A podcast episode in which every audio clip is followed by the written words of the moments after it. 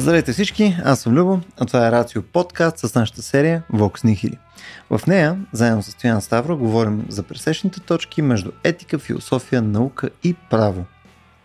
През последните 5 години записваме подкасти, видеа, дори правим и събития на живо, а, като за тези от вас, които може би ни слушат за първи път, малко контекст, професор Стоян Ставро е юрист и философ, той е ръководител на секция етически изследвания към БАН, преподавател по биоправо и основател на платформата Предизвикай правото. Също така, от последната година той е основател на Лексебра, онлайн експертна правна система за съдебна практика. Днес заедно с Стоян и с Валентин Калинов си говорим за авторът. Както може би сте усетили, ако сте слушали някои други наши епизоди в същия състав, ние ще си говорим за доста неща, като нали, може да има и от това, което очаквате, а именно, що е то автор, кога ставаш автор, имаш ли собственост върху творбите си, наистина, но също така ще си говорим и за неща тип Бог е автор. Авторството в науката и по-екзистенциални въпроси, като съществува ли е Аджаба авторът? Нашия събеседник, а, съответният Валентин Калинов, за тези от вас, които не са слушали преди епизоди с него, а, Валио е философ и психолог. Той има интереси към феноменологията, към философията на културата и към психоанализата. Също така той превежда хуманитарна литература и е автор на а, фантастичната книга Всички последни неща – но сте готови за близо 2 часа спортно спорене за авторство, в което мисля, че ще чуете доста интересни и нови неща. Приятно слушане! Момчета, как се чувствате като единствените автори в днескашния ни епизод? Също нали, този ниш плебей Любомир Бабуров. Единствените. Аз се често ония, за вид, дето били сам сами 40 човека и като изляза ония негър всички са разбягали. Нали? Единствените автори. Смисъл, двама, няма как двама човека да са единствените автори. в рамките на този епизод. Е, значи сме в рамките. Двама, не един. Нали? Единствените, да. дваминствените автори. сам са мисли също мен, разбирате. 40 човека сам аз съм съответния, аз съм съответния негър. Това, това искам да ти кажа, разбираш. Макар да си в бяло. Изкрящо бяло. И, и както, както зрителите ще видят, нали, аз днеска на подходящо бяло даже съм подготвен с две петна. А, така че да, да съм подготвен вече, съм умърсен и да а, нямам какво да губя. Като, Стояне, нямам пресиските да дефекти, нали знаеш? Пресиските килими трябва да имат един дефект, за да не са съвършени и да по този начин да конкурират да. Бога. Килим ли ме нарече? Това е по-расистски от негър, според мен. Това е ужасно. Добре, момчета, днес, днес ще си говорим всъщност за, за авторството. За... Нямам чувство, че напоследък само за авторството си говорим, the way. И с Иван нали, бяхме заходили да, за да. темата по изкуствен интелект и авторство и така нататък. Явно продължаваме Отива напред. си авторството и затова, да. докато го има, да кажем. Да, идва есента. и, и то някакси явно ни стана виновно, че го направихме с някой друг авторството и съответно сега трябва да го направим и с Варло, така ли? С автора с автора. И накрая се окаже, че всички сме с автори. Добре, тъй като, а, както винаги, а, Стояне, ти имаш а, някаква, някакъв дизайн за този епизод. Искаш ли, искаш ли да го положиш на масата? Да, може, разбира се. А, всъщност, имаш един голям така а, въпрос дали да подходим през автора или през авторството като авторитетност, нали? но решихме, че в крайна сметка ще поговорим за авторът. Като разбира се, автор с голямо А винаги реферира по вертикала към Бог. Нали? Ако има някой автор, ето викаш единствения автор, това е, нали, може би, абсолютният автор чиято смърт обявиха преди повече от 100 години, разбира се, е Бог. Така че темата за авторството е темата и за Бога в някаква степен, който е оставил своето подобие, така се каже и в нас, т.е. и ние сме автори, малко или много и все пак не такива, каквито се очаква от абсолютния единствен автор. Така че решихме, че автора е по-належащата ни а, тема, пък авторството авторитет, т.е. авторитетността, ще го оставим за по-нататък. Даже си мислихме, даже не сме споделили, да кажа за бащата си мислихме да направим една психоаналитична mm-hmm. поредица. Бащата, майката и детето. Не за бащицата. Да, не за бащицата, това е военна тема. А, не, психоаналитично ще подходим. така че ще го оставим на страни. Но какво, какво ни кара да, да говорим за автора? Ами, провокациите. От много време се обявява. Първо се обяви смъртта на Бога, нали? Ниче го обяви на всеослушание, доказа го и така да се каже. Той не доказва, на той го обявява. това, да. Да, ходиш и обясняваш, наляво Да. надясно говореше, той не ги доказва, няма време да доказва. Ниче само ги обявява нещата, казва ги, но после почнаха да обявяват и смъртта на обикновените автори, така да се каже. Изобщо сега се появяват на изкуствения интелект, изобщо на социалните мрежи, на тези хоризонтални а, платформи, в които всяко нещо е авторство. Нали, когато пише един лайк, автор ли съм на лайк? Когато М. напише един коментар. И в един момент авторство не просто се декомпозира, деконструира, деперсонализира, децентрализира и всичко останало, то се дереализира на практика и всичко се получава в, а, в едно, една обща смес, каквото всъщност можем да видим е производството на изкуствения интелект, на един чат GPT. А, така че м, точно тези а, генеалогии, това развитие, кога се появява авторство, пък, що пък някой реши, че е важно авторството и стана толкова важно в един момент след просвещението, особено в модерната епоха, какво случва в постмодерността с автор. Тоест това е нашата цел да проследим всъщност тази динамика на идеята за автора а, в един исторически план и да погледнем и в бъдеще да видим какво ще се случи с него. Така че това е долу горе. То, а, историческия план е задължителен. То няма как да, Без да избягаме не от това нещо. Той, той Да. Варио като цяло мисля, че само любимата част от нашите епизоди, но преди да се метнем на нея, едно нещо само, което ми направи впечатление в това, което каза. А, изглежда, че ти по някакъв начин събираш двата термина автор и създател. Поне в някои от нещата, които описа. Нали? Да. Както нали, той. Нали? Еми. И съответно в серия от другите примери. Смисъл, ти в някакъв смисъл да, си създател на някакво действие нали? или на, на, на някакъв обект и така нататък, което не може ли да сложим все пак някаква граница между двете? Смисъл, докъде си автор, докъде си създател, смисъл някаква вен диаграма има ли на тия две неща? Еми не случайно изкуственият интелект, който претендира да бъде автор и за който поставяме този въпрос, нарича как? Генеративен. Изкуствен, т.е. той създава нещо. Реално автора е създател. Сега въпросът е това, което създава да е нещо ново, оригинално в някаква степен. И прочено, това са прагове, които в последствие слагаме, за да кажем нали, кога създател е и автор. Ми, аз преди, преди да, да, да кажа каквото имам да кажа, искам да ви предложа две истории или два примера. М- единият пример е на Хердер. Това е началото на една студия за Шекспир и ще го прочета. А, а вторият е пример, който е пример от ежедневието. А, на настоящето, разбира се. Е, Вижте какво казва Хердер през 1773 година в началото, това е самото начало на една известна негова студия върху творчеството на Шекспир. Тя така се и казва Шекспир. Хердер ни казва, помисляли си за Шекспир, веднага пред очите ми застава следната необикновена картина. Високо на върха на една скала седи човек, в нозете му бурни вълни, вилнее буря, безнее и бочи морето, а главата му е озарена от небесните лъчи. И разбира се, като прибавим още как в низините на подножието на скалистия му трон, стотици люде невнятно мълвят. Те го разясняват, спасяват от забвение, отричат, оправдават, боготворят, очернят, превеждат и хулят. А той, той не ги изслуша. Една, мисля, класическа картина за това как автора е някакво божество, което се рее в небесата, Не е заинтересован. не заинтересовано от това, което се случва в подножието на неговия величествен трон, където някакви хора спорят за това какво е искал той да каже, цитирам, какво е искал да изрази, каква е била биографията му, какво го е накарал да напише това или онова. Втората история, която ви предлагам е много симптоматична. Според мен всеки един от нас има опит за нея. А, според мен няма как, ако сте били в книжарница, ако ви се е случвало да бъдете в книжарница, Много рядко. чат пат ви се е случвало.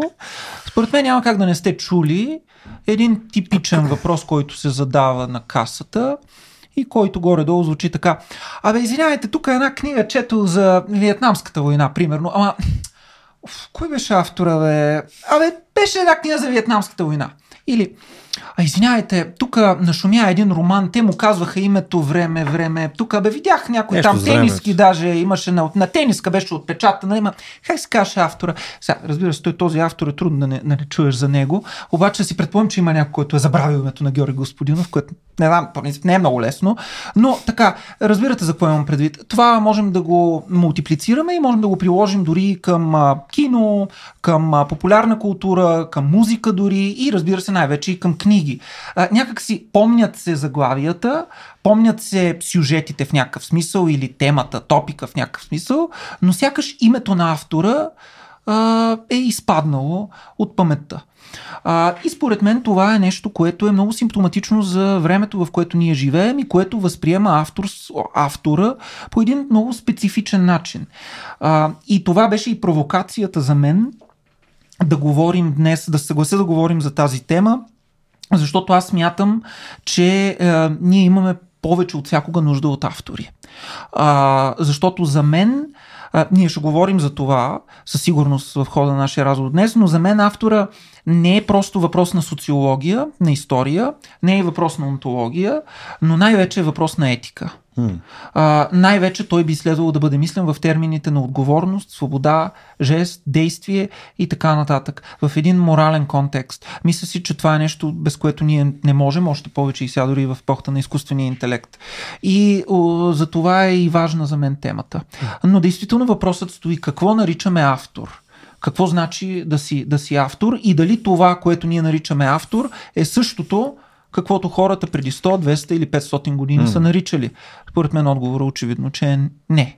И Най-вероятно е не с някакъв нюанс. Мисля в различните ам, различните домейни, грубо казано, на, на създаването, нали, различните видове изкуство и прочее, най-вероятно са се видоизменили по по-различен начин. Примерно, ако създаваш изобразително изкуство, най-вероятно авторството работи по по-различен начин, отколкото ако си писател. Ами да, но от друга страна трябва да си кажем, че има много неща около нас, които е трудно да кажем дали имат автор. Mm-hmm. И на които ние не сме свикнали да гледаме така, все едно те имат автор. Например, ето тези чаши.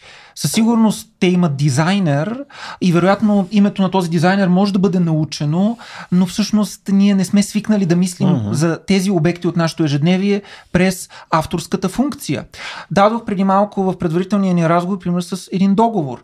Да, договора има съставител, човек, който е съставил договора.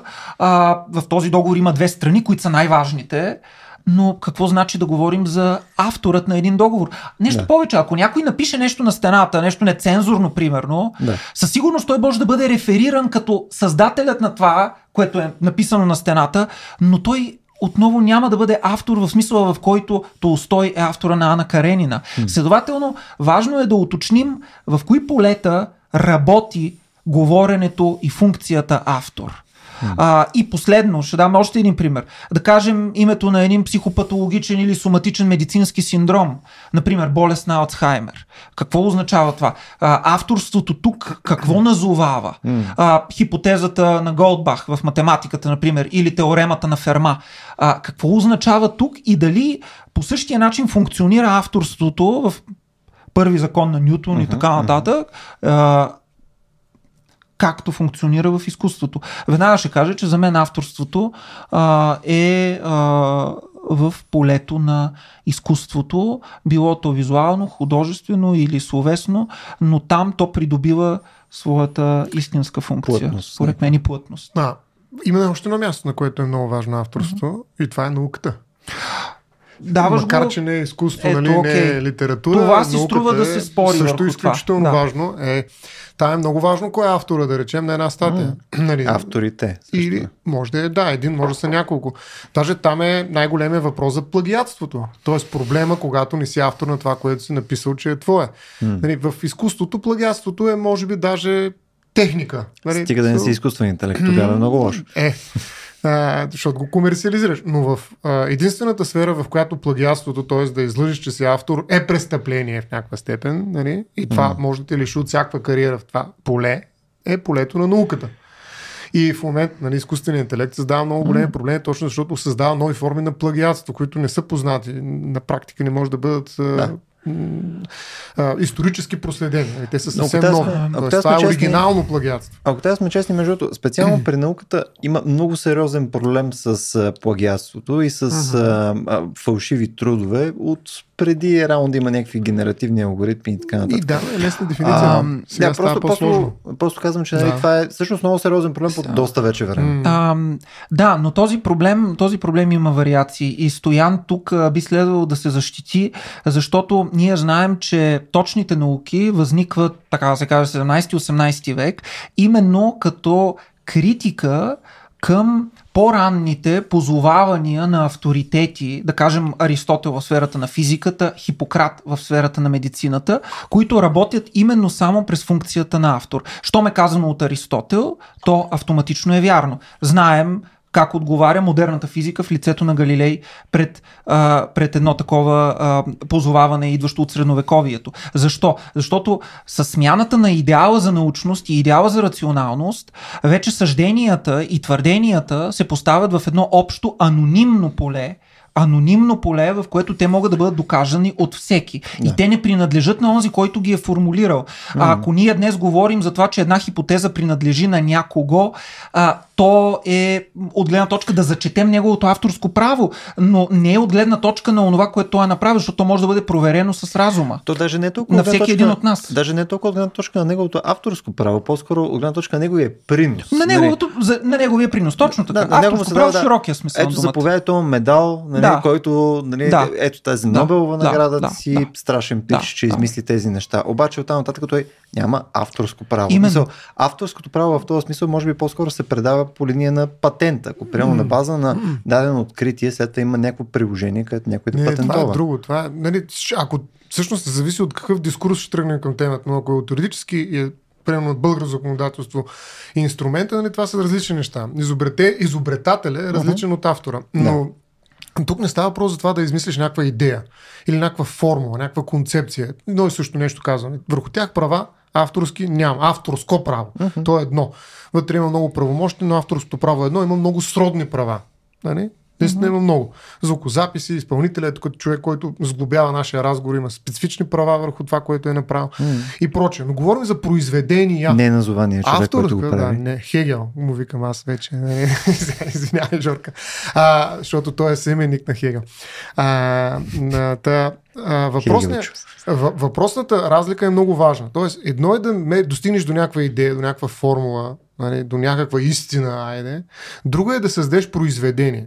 Авторството съществува само ако имаме произведение. Статия, монография, книга, а, някакъв, някакво произведение на науката. Нали, това са, там ги има, даже в нашия закон ги има. Нали, статия, студия, монография, да речем, сборник, на който може да се съставител, но ти отново това вече е нещо различно, mm. автор и прочее и прочее. Така че когато говорим за произведение има автори, когато говорим за идеи няма автор, има принос, може, да, за развитието на една идея. Да, аз мога да се съглася, това е малко техническо разграничение, но пак казвам, има нещо, което е много съществено от 17 век насетне и което отделя производството на дискурса в областта на науката, която става все по-анонимна и все по-адресирана към някакви общи способности на човека, някаква общ идеал за рационалност и обратно. Литературата която пък изглежда не може да мине изобщо без функцията автор.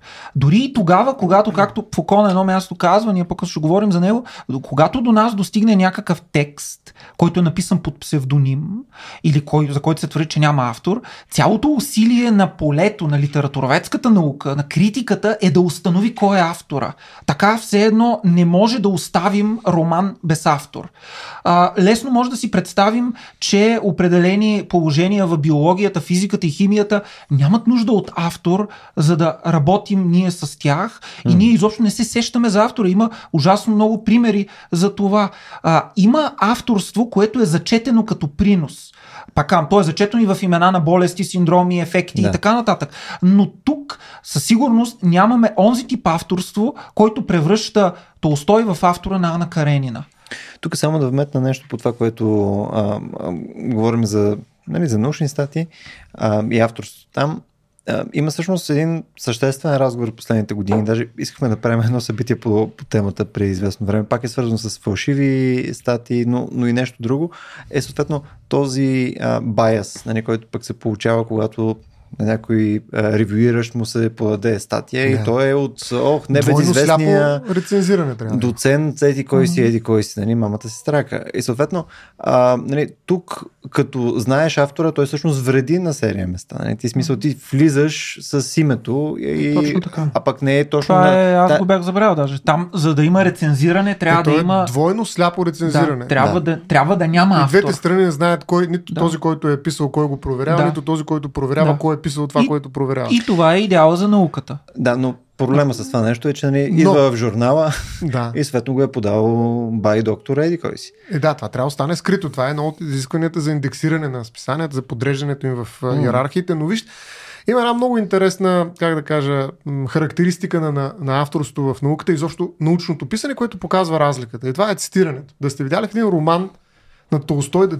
да цитира ту, кой? Е, Достоевски. има, не, не, Достоевски не, но, но не, си, не си прав тук съвсем, но си прав в Подчерта, общото. линия. Имам Добре. цитат на, на един роман от друг роман под линия. И, Е, да, така И е, след да. това библиография, в която пише, че при написването на този роман аз използвах следните 10 Ими, романа. Ами да, ма ако вземем, нали, не, да ако се- вземем произведения, не си прав от една точка Има- на произведения като Одисей, например, на Джойс. Има препратки, а, но няма цитати. Ма има буквални цитати, как да няма? Е, в това Одисей е- има, ма това е рядко. има огромно... Предай състояние, предай се. не, е- Повече сме. не е рядко. Еми, не е- не си прав. А- Не е рядко. Цялата култура на модернизма, цялата култура на модернизма Късно и на е. постмодернизма е Добре. свързана с препратки. Няма Дай, ли да вземем един роман и да видим дали има библиография отзаде?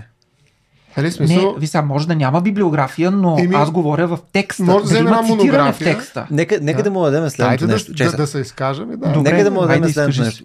По-скоро е по-рядко да има по същия начин, Много по който е рядко, в, е в, по-скоро. Да. Няма, няма. Кой пише в момента романи, в които има библиография и цитати, бележки под линия 100-800 страни? Добре, добре. Ви сега, нека, нека да уточним. Какво имаш предвид? Ма не, Еми, уточни да какво кажа имаш предвид. кажа Дали имаш предвид библиография Имам и бележки под цитиране. линия или имаш цитиране вътре в текста? Защото ако имаш предвид в... Не, цитиране имам- вътре в текста, не си прав. А, Не Затова прав. направих разлика Да. между... Разбрах, че не съм прав. Добре. Дай сега да кажа какво мисля. Кажи. Хайде сега. Дайте ми време да кажа. не- Дайте ми малко повече минутки. Това ми е Значи, любимата част от подкаста. да. Наистина. Разбрах, че не съм прав, това няма, няма спор за това. Да по-нататък, да продължим. А, значи, цитата какво представлява? Цитата позначава точно библиографско позоваване на едно нещо, за което ти си използвал нали, като идея, включително и като текст, за да продължиш нали, неговата, или пък да спориш с нея в някаква полемична а, а, реакция от твоя страна и прочее, но ти развиваш нали, това, което някой е продължил, коментираш върху него и така нали, науката продължава. Тоест, ето твой принос. Нали, не случайно едно от нещата, които се гледа, когато защитаваш, нали, да речем, докторат, дисертация, е какъв научен принос имаш. Той принос е възможен, действително, ако стъпиш на раменете на гиганти, т.е. цитираш автори, които нали, преди това сте занимавали, защото ако ти си първия, това изглежда малко странно да се нарече наука. Значи, ако ти си първия, значи ти правиш нещо различно, не е наука най-вероятно. Има едно, една традиция, едно наследяване, има един принос, който се движи напред и това се получава нали, чрез отбелязване на цитатите. Нали? Това трябва да са много цитати, не просто инцидентно да си цитирал един човек, нали, двама или 10. Нали, е буквално, може би на 100 страници трябва да имаш 200 цитата, 300 цитата. Това нещо няма как да го направиш в един роман. Нали? Тоест, цитирането се оказва много важна част от писането на научни текстове. Изключително важна част. По това те оценяват като автор в науката, като учен. Колко пъти сте цитирали, къде сте цитирали, как сте цитирали. Нали, това е, е, да. част Така е. от твоето авторство. Нали, ако ти си някакъв невероятен учен, ма никой не те е цитирал, па и никой не си цитирал, ми ти никакъв учен не си. Нямаш импакт фактор, По-скоро си художник. Е, да. Ти си автор на някакви художествени произведения, може би. Някаква литература пишеш, но не и наука. Така че цитирането показва нали, как работи науката като авторство. И тя е много важна, за да покаже нали, действително това приемство нали, и автора да си поеме отговорността. Нали, един автор губи, друг, и това е част от тази полемика в науката, друг печели, след това пък обратно.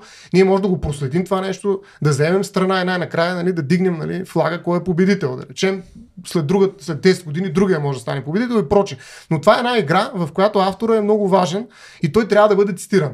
Нали, не защото е написал нещо невероятно и аз искам да си го чета преди да легна, а защото е прав за някаква истина, за която спорят учените. Художника, т.е. автора в а, литературата, да речем, или в изкуството, няма никаква а, задача да е прав. Той по никакъв начин не влиза а, в произведението си с идеята, че е прав. Аз нарисувах нали, Мона Лиза. Нали, прав ли съм? Кома? Защо не ме интересува това нещо? И не искам да споря с някой как се рисува Мона Лиза. Нали, тоест аз не влизам в някакъв дискурс, в който нали, имам някакви ограничения или пък спора с някакви опоненти и трябва да ги цитирам, трябва да давам аргументи за това и, и така нататък и така нататък. Тоест там съм изключително по-свободен. Да, бих могъл да кажа, че съм много повече автор, отколкото в науката, но просто бих казал, че е по-различен автор. И за това, примерно, как се развива днес науката. Аз съм съгласен, че тя се развива до така степен, че цитатите се пръщат в нещо толкова масово, че в един момент се размива самия автор. Е, и това е форма на плагиатство. Ако ти си цитирал на една страница две трети цитати, имаш и два, два реда твой коментар, еми то това не е твое произведение, еми това е сбор от цитати. Не става един бриколаж от цитати. Зависи, ако в крайна сметка не е резултат от това, което си направил, нали, вследствие на събиране на една брой трудове и имаш мета-анализ, който ти позволява да достигне до нещо ново, което не присъства в останалите е, да, произведения. Това е нали, някаква е социология, принос. обаче, нали, на цитатите. Но не. И какво прави чат GPT последно? Да дам думата на Валя да ми обясни защо не съм прав. Но а, а, GPT почва да имитира цитати, нали така? Така Даже е. го видяхме на едно нещо с тебе. Така е. Защото вижда, че това е практика, която показва научност на текста. Нали, едно произведение на науката е такова, ако има цитати. Само, че цитати са пълна бутафория. Защото той не може да работи с цитати. Той няма източници в такъв смисъл, в който ние в науката признаваме източника. Няма авторитети, няма така сглобени идентичности. Макар че това са разкази за авторите, разбира се, като учени. Както и да е. Въпросът е, че цитатите са нещо изключително важно според мене, а, което обаче а, се оказва из, изключително уязвимо в а, ерата на изкуствения интелект. А, аз с това няма какво да ти обяснявам, с това съм съгласен, защото внесе, защото внесе необходимите, аз просто исках необ- необходими Еми, трябваше да дистинкции. оставиш да го кажа. Оставихте. Както видя с Любо, слушахме, слушахме и И, едва ли да. щяхте да почваме записки да си водим. Да. Но изпитахме удоволствие, между другото, изпитахме докато те... удоволствие, защото се обясни, защото Да, я да, разви, разви идеята си. И тя изведнъж ни се показа в, Разцъфна, в красотата си. Да. Проблесна. А, но все пак аз бих казал, като дистинкция на твоите дистинкции, че разбира се това е така, защото самият идеал за научност работи по различен начин. Той работи с идеята за акумулиране на знанието и с идеята за прогрес. Литературата, тя не работи през идеята за акумулиране на някакво знание, макар че литературата също е начин на познаване на света и по-специално романа. А, още по-малко работи през идеята за кумулативност. Но от друга страна, литературата, и това са много мощни теории, като да кажем теорията на Юлия Кръстева за интертекстуалността и изобщо един куп теории в областта на постмодерното, ни казва, че литературата от един момент на сетне се превръща също така в едно отворено интертекстуално поле, в което всеки един автор всъщност имплицитно или експлицитно, повече или по-малко явно, спори с други автори, предизвиква ги, въпросира ги, задава им, а, открива някакви противоречия в тях, опитва се да ги надмине, опитва се да ги усмее, опитва се да ги пародира, да ги окарикатури. И това е един процес, който тече абсолютно постоянно. А, примерно Юлия Кръстева, една от основните идеи в нейната прочута теория за интертекстуалността е това, че смисълът в едно литературно произведение постоянно се измества по посока на други текстове, на други литературни произведения. И той всъщност е незавършен.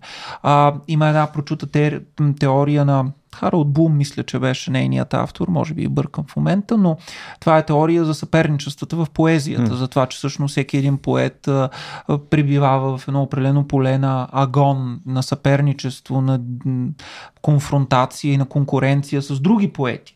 Така че тези движения а, съществуват или не тези, но подобни движения съществуват и в изкуството.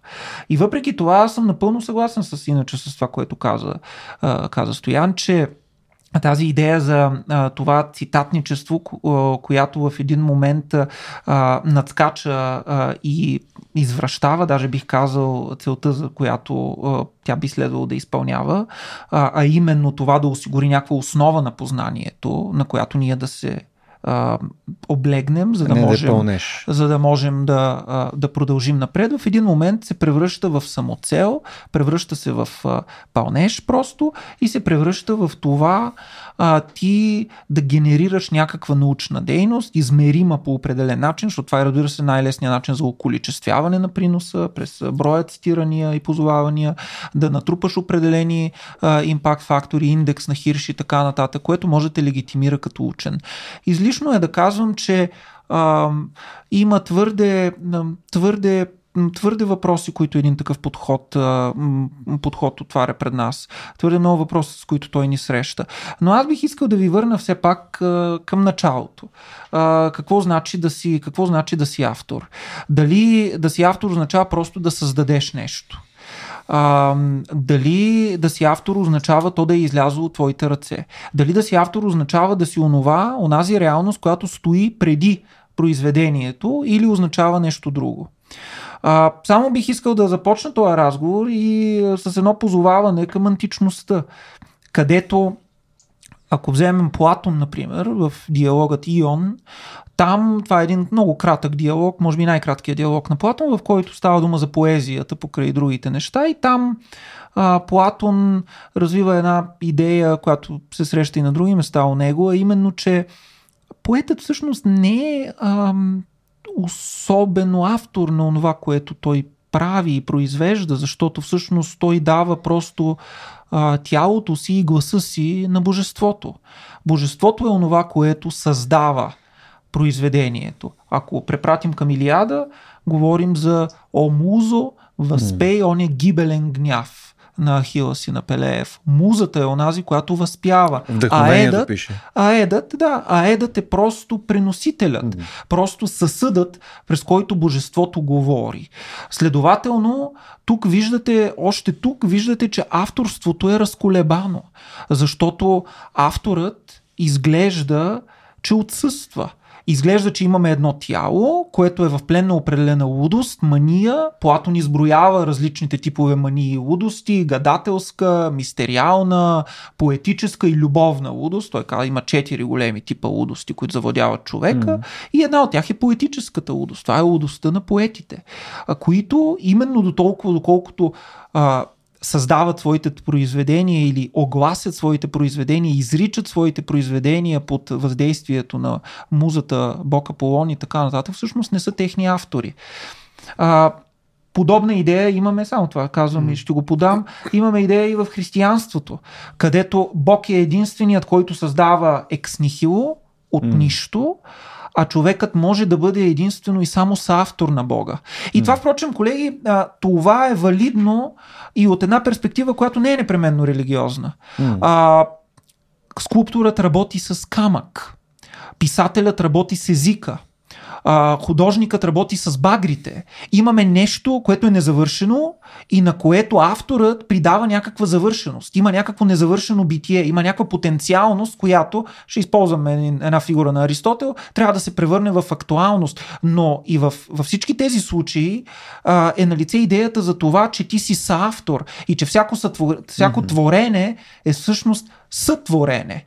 Тук, между другото, може би ще очудя, като ти кажа, че всъщност съм съгласен с това, като, като прочит, като изключиме частта с божественото.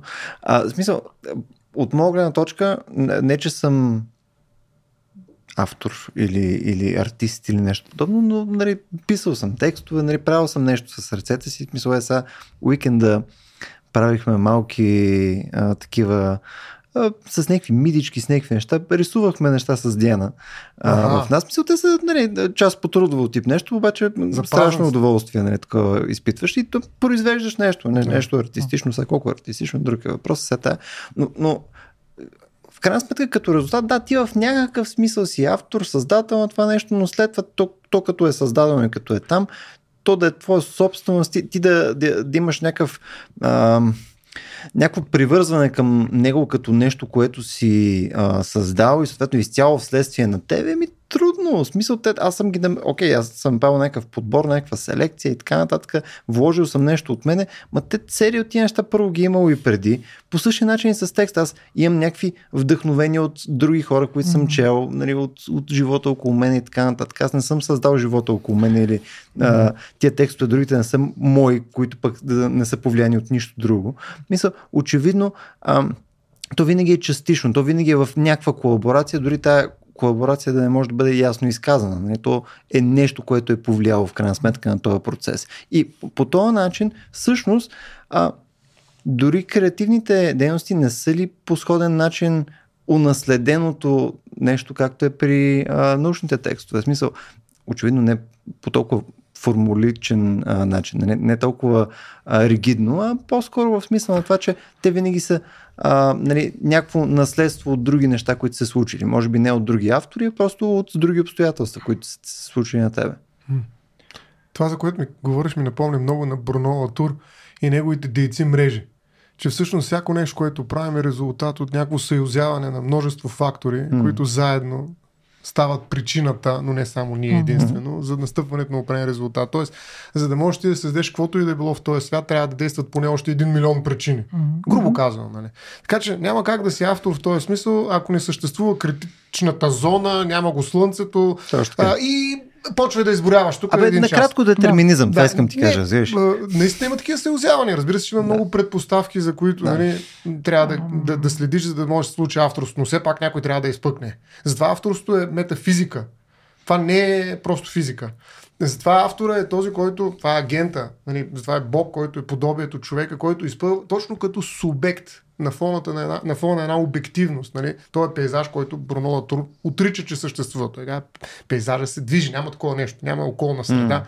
Всичко е непрекъснато. Ние сме правили за Whole Beyond Mm. специален епизод. Така че а, това, което казваш, е вярно за абсолютно всяко нещо. Нали? Мгм, така е, това да. не е точно детерминизъм, а е много специфична форма на взаимодействие между всички същества, които заедно се съузяват на опрени места по опрен начин, за да постигнат някакви резултати. Тук и се дава под формата на някаква кръпка или пък така наречения субект, деец, А. мрежа. Нали? Така че това, което Значи, говориш, го има в много по-широк това, контекст. Бруно. това, Е, което, това, се. това, което, това, което Стоян казва, то може да има и други обаче, и други артикулации. В смисъл, а, разбира се, това е и въпроса за традицията. Защото това, което Латур нарича м, мрежи или субекти мрежи и тези сътрудничества и съюзи, всъщност те препращат към едно добре познато на херменевтиката понятие, именно понятието традиция. Ние всички сме завладени от една традиция, тя ни, а, предпо, тя, тя ни предполага, тя предстои на нас самите и ние постоянно сме вплетени в, в нея и поради тая причина нашето мислене е всъщност мислене в традиция. Няма мислене извън традиция, разбирано като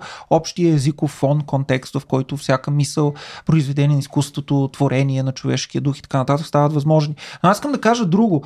Да, обаче забележете, това понятие за творенето и сътворенето а, през просвещението и малко след това и в епохата на романтизма тотално бива дискредитирано. В един Кант, например, в учението за гения ще се покажем с абсолютна категоричност, че ако ние трябва да говорим за гении в областта на изкуството, то това ще бъдат онези, които създават абсолютно оригинални произведения. Онези, които не подражават, а онези, на които другите могат да следват. Не да им подражават на тях, защото това не би довело до нищо ценно, казва Кант, но да следват какво? Правилата, които те са дали. Типичният пример е Поликлет, неговия канон. Това е прочутата фигура и трактат, но и фигура, която определя човешките пропорции, дали? която се възпроизвежда в античността многократно. И това е един от, нали, днес, оттам идва и думата канон, впрочем. Това е първоначално пропорцията на човешкото тяло. И Кант ни казва, Геният е онзи, който дава онази природна сила, природна сила, природна, която дава правилата на изкуството. Изкуството не може да има правила изработени от самото себе. То само не може да изработи правилата. А разумът не може да изработи тези правила, защото самия той работи по определени правила. Следователно, онзи, който дава правилата на изкуството е гения. И забележете, гения не може да обясни как това се случва. Омир не може, подобно на Нютон, да обясни какво се случва в акта на създаването на Илиадата и Одисеята. Поради тая причина за Кант геният е именно Омир, а не Нютон. Защото Нютон много добре може да обясни а, кое го е довело и как го е довело да е конструира определен експеримент и така нататък. Така че Кант ще бъде, Кант ще бъде категоричен. А, за да можем да говорим за автор в смисъл на гения, това е едно понятие, което е изключително влиятелно в немската романтика, изобщо през 17, 18, 19 век в Европа. Изключително влиятелно понятие. А, ние трябва да имаме предвид само такава дарба, природна сила, казва Кант, която дава правилата на изкуството и която създава абсолютно оригинални произведения от нищото. Да, само че това е много висока топка. Нали? За да си автор не е нужно да си гений. Mm-hmm. Нали, особено ако четем закона нашия за авторското право и сродните права, нали, ето автор е физическото лице, в резултат на чиято творческа дейност е създадено произведение. Тоест, просто си физическо лице. Да. И създадеш едно произведение в резултат на творческа дейност. Тук, между другото, няма някакъв особен а, високо прак за това нали, да преценим, че едно нещо е творческа дейност. Стига да има произведение, т.е. да е обективирано и да е резултат от някакво усилие от страна на човешко mm-hmm. същество, ти ставаш автор. Точка. Само искам едно уточнение, защото искам да си задам този въпрос от известно време. Откакто и двамата казахте, нали, ти беше определил ти за да си автор, нали, пълно тази си написал книга, монография, проче, нали, сборник и така нататък. Нали. Мисля, даде ги като да. примери. А, ти даде пример, нали, ако отидеш просто на стена и напишеш нали, песъка е ухо, нали, а, между тия неща има, има някаква пропаст, най-вероятно, но все пак най-вероятно можеш да стигнеш до някакъв бер минимум, след който вече не си автор. В смисъл, ако, ако е едно изречение, автор да. ли си? Много по-лесно е да кажеш кое не е автор, кога не си автор, кога не е на лице авторство, отколкото кога а, е, е авторство, между другото. Тоест, а, като махнеш всички от случаи, в които не си автор, си автор. Не си автор, когато повтаряш. Mm-hmm. Това е. Когато това, което кажеш, е повторение на нещо, което някой друг е казал. Това е много така най-низкият тест за авторство в правото. Аз няма да се съглася с тебе, Стояне, и ще дам един пример с прочутия, авт... прочутия разказ на Борхес, Знаете, Борхес е много силно свързан с това, което се нарича постмодерна литература, а, който се казва Пиер Менар, автор на Дон Кихот. Какво ще се случи, ако, давам пример, Стоян Ставро напише изречение по изречение, дума по дума Дон Кихот. Това Същия Дон Кихот ли е написан от онзи Серванте, за който ние не знаем почти нищо и който се оказва, че в биографията му няма абсолютно нищо интересно, но който, видиш ли, е създал един от най-великите романи на всички времена. И ако Стоян Ставро в 21 век напише дума по дума, изречение по изречение Дон Кихот, какво става с Дон Кихот? Очевидно това същия Дон Кихот ли е? А, всяка една дума вече означава нещо различно. А, всяка една фраза вече означава нещо различно, защото идва от различна традиция, защото има различно Точно. време. Защото нещата време. са се сменили. Така че. След рицарството е това. А, така че провокирам те само от тази гледна точка, че в случая виждаме повторение, което е абсолютно буквално, но което и това определени философии, знаеш, Делес и така нататък, много добре са го, а, са го хванали, че всъщност повторението генерира различие. А, и си мисля, че в този случай това, което каза, може да бъде по този начин атакувано. Ми виж сега, то тогава, тогава няма да има плагиатство изобщо. Всеки плагиат ще каже, аз написах нещо ново. Тук само, само защото да, имах нещо друго предвид. Само да вметна е, едно уточнение. А той няма нещо е... друго предвид. Той има нужда, той има предвид това. Това го има. Тук само едно уточнение, защото това ми е любим разказ. Тук да. не говорим за приписване. Той не е взел. А, да, но това няма как стане. И затова говорим за една фикция. Да. Е, естествено, да. Еми, да. Е, Защото говорим... постмодернистите обичат да говорят за такива нали, фикции, които нали, на практика са поставторови също. Би да, казал. но... На... Тогава, те, те нарочно пушват нали, целият разговор извън полето, в който той е възможен. Да, не, стояне, този пример не, на практика. Не, не, защо, стояне, го изтласкват? Не, си прав. Не си прав. Погледни на, погледни на това. днеска не съм прав. Абе, ме, не знам защо така. Ама ти заемаш много защитни позиции. Погледни на това като на мисловен експеримент. Стояне, не сме погледни. приятели. Аз го правя. Аз го преглеждам като... като юридически казус. И мога да му отговоря веднага. Разбираш? Като юридически казус няма нищо сложно в този експеримент, освен ако бе, искаме да влезем в постмодерен как така нали, изведнъж, дискурс. Изведнъж заскобяваш абсолютно целия си философски бекграунд на човек, който повече от 15 години казал. работи философски и изведнъж ставаш Защото адвокат. авторството е право. Така му е угодно. А, а, така му е угодно. Точно така. Кому е угодно? Кой проде? Аз не се тръгна да си приятно ви двамата ли, не знам нещо. Да. нещо съм излишен да. се струва днеска. А, да, ми не знам.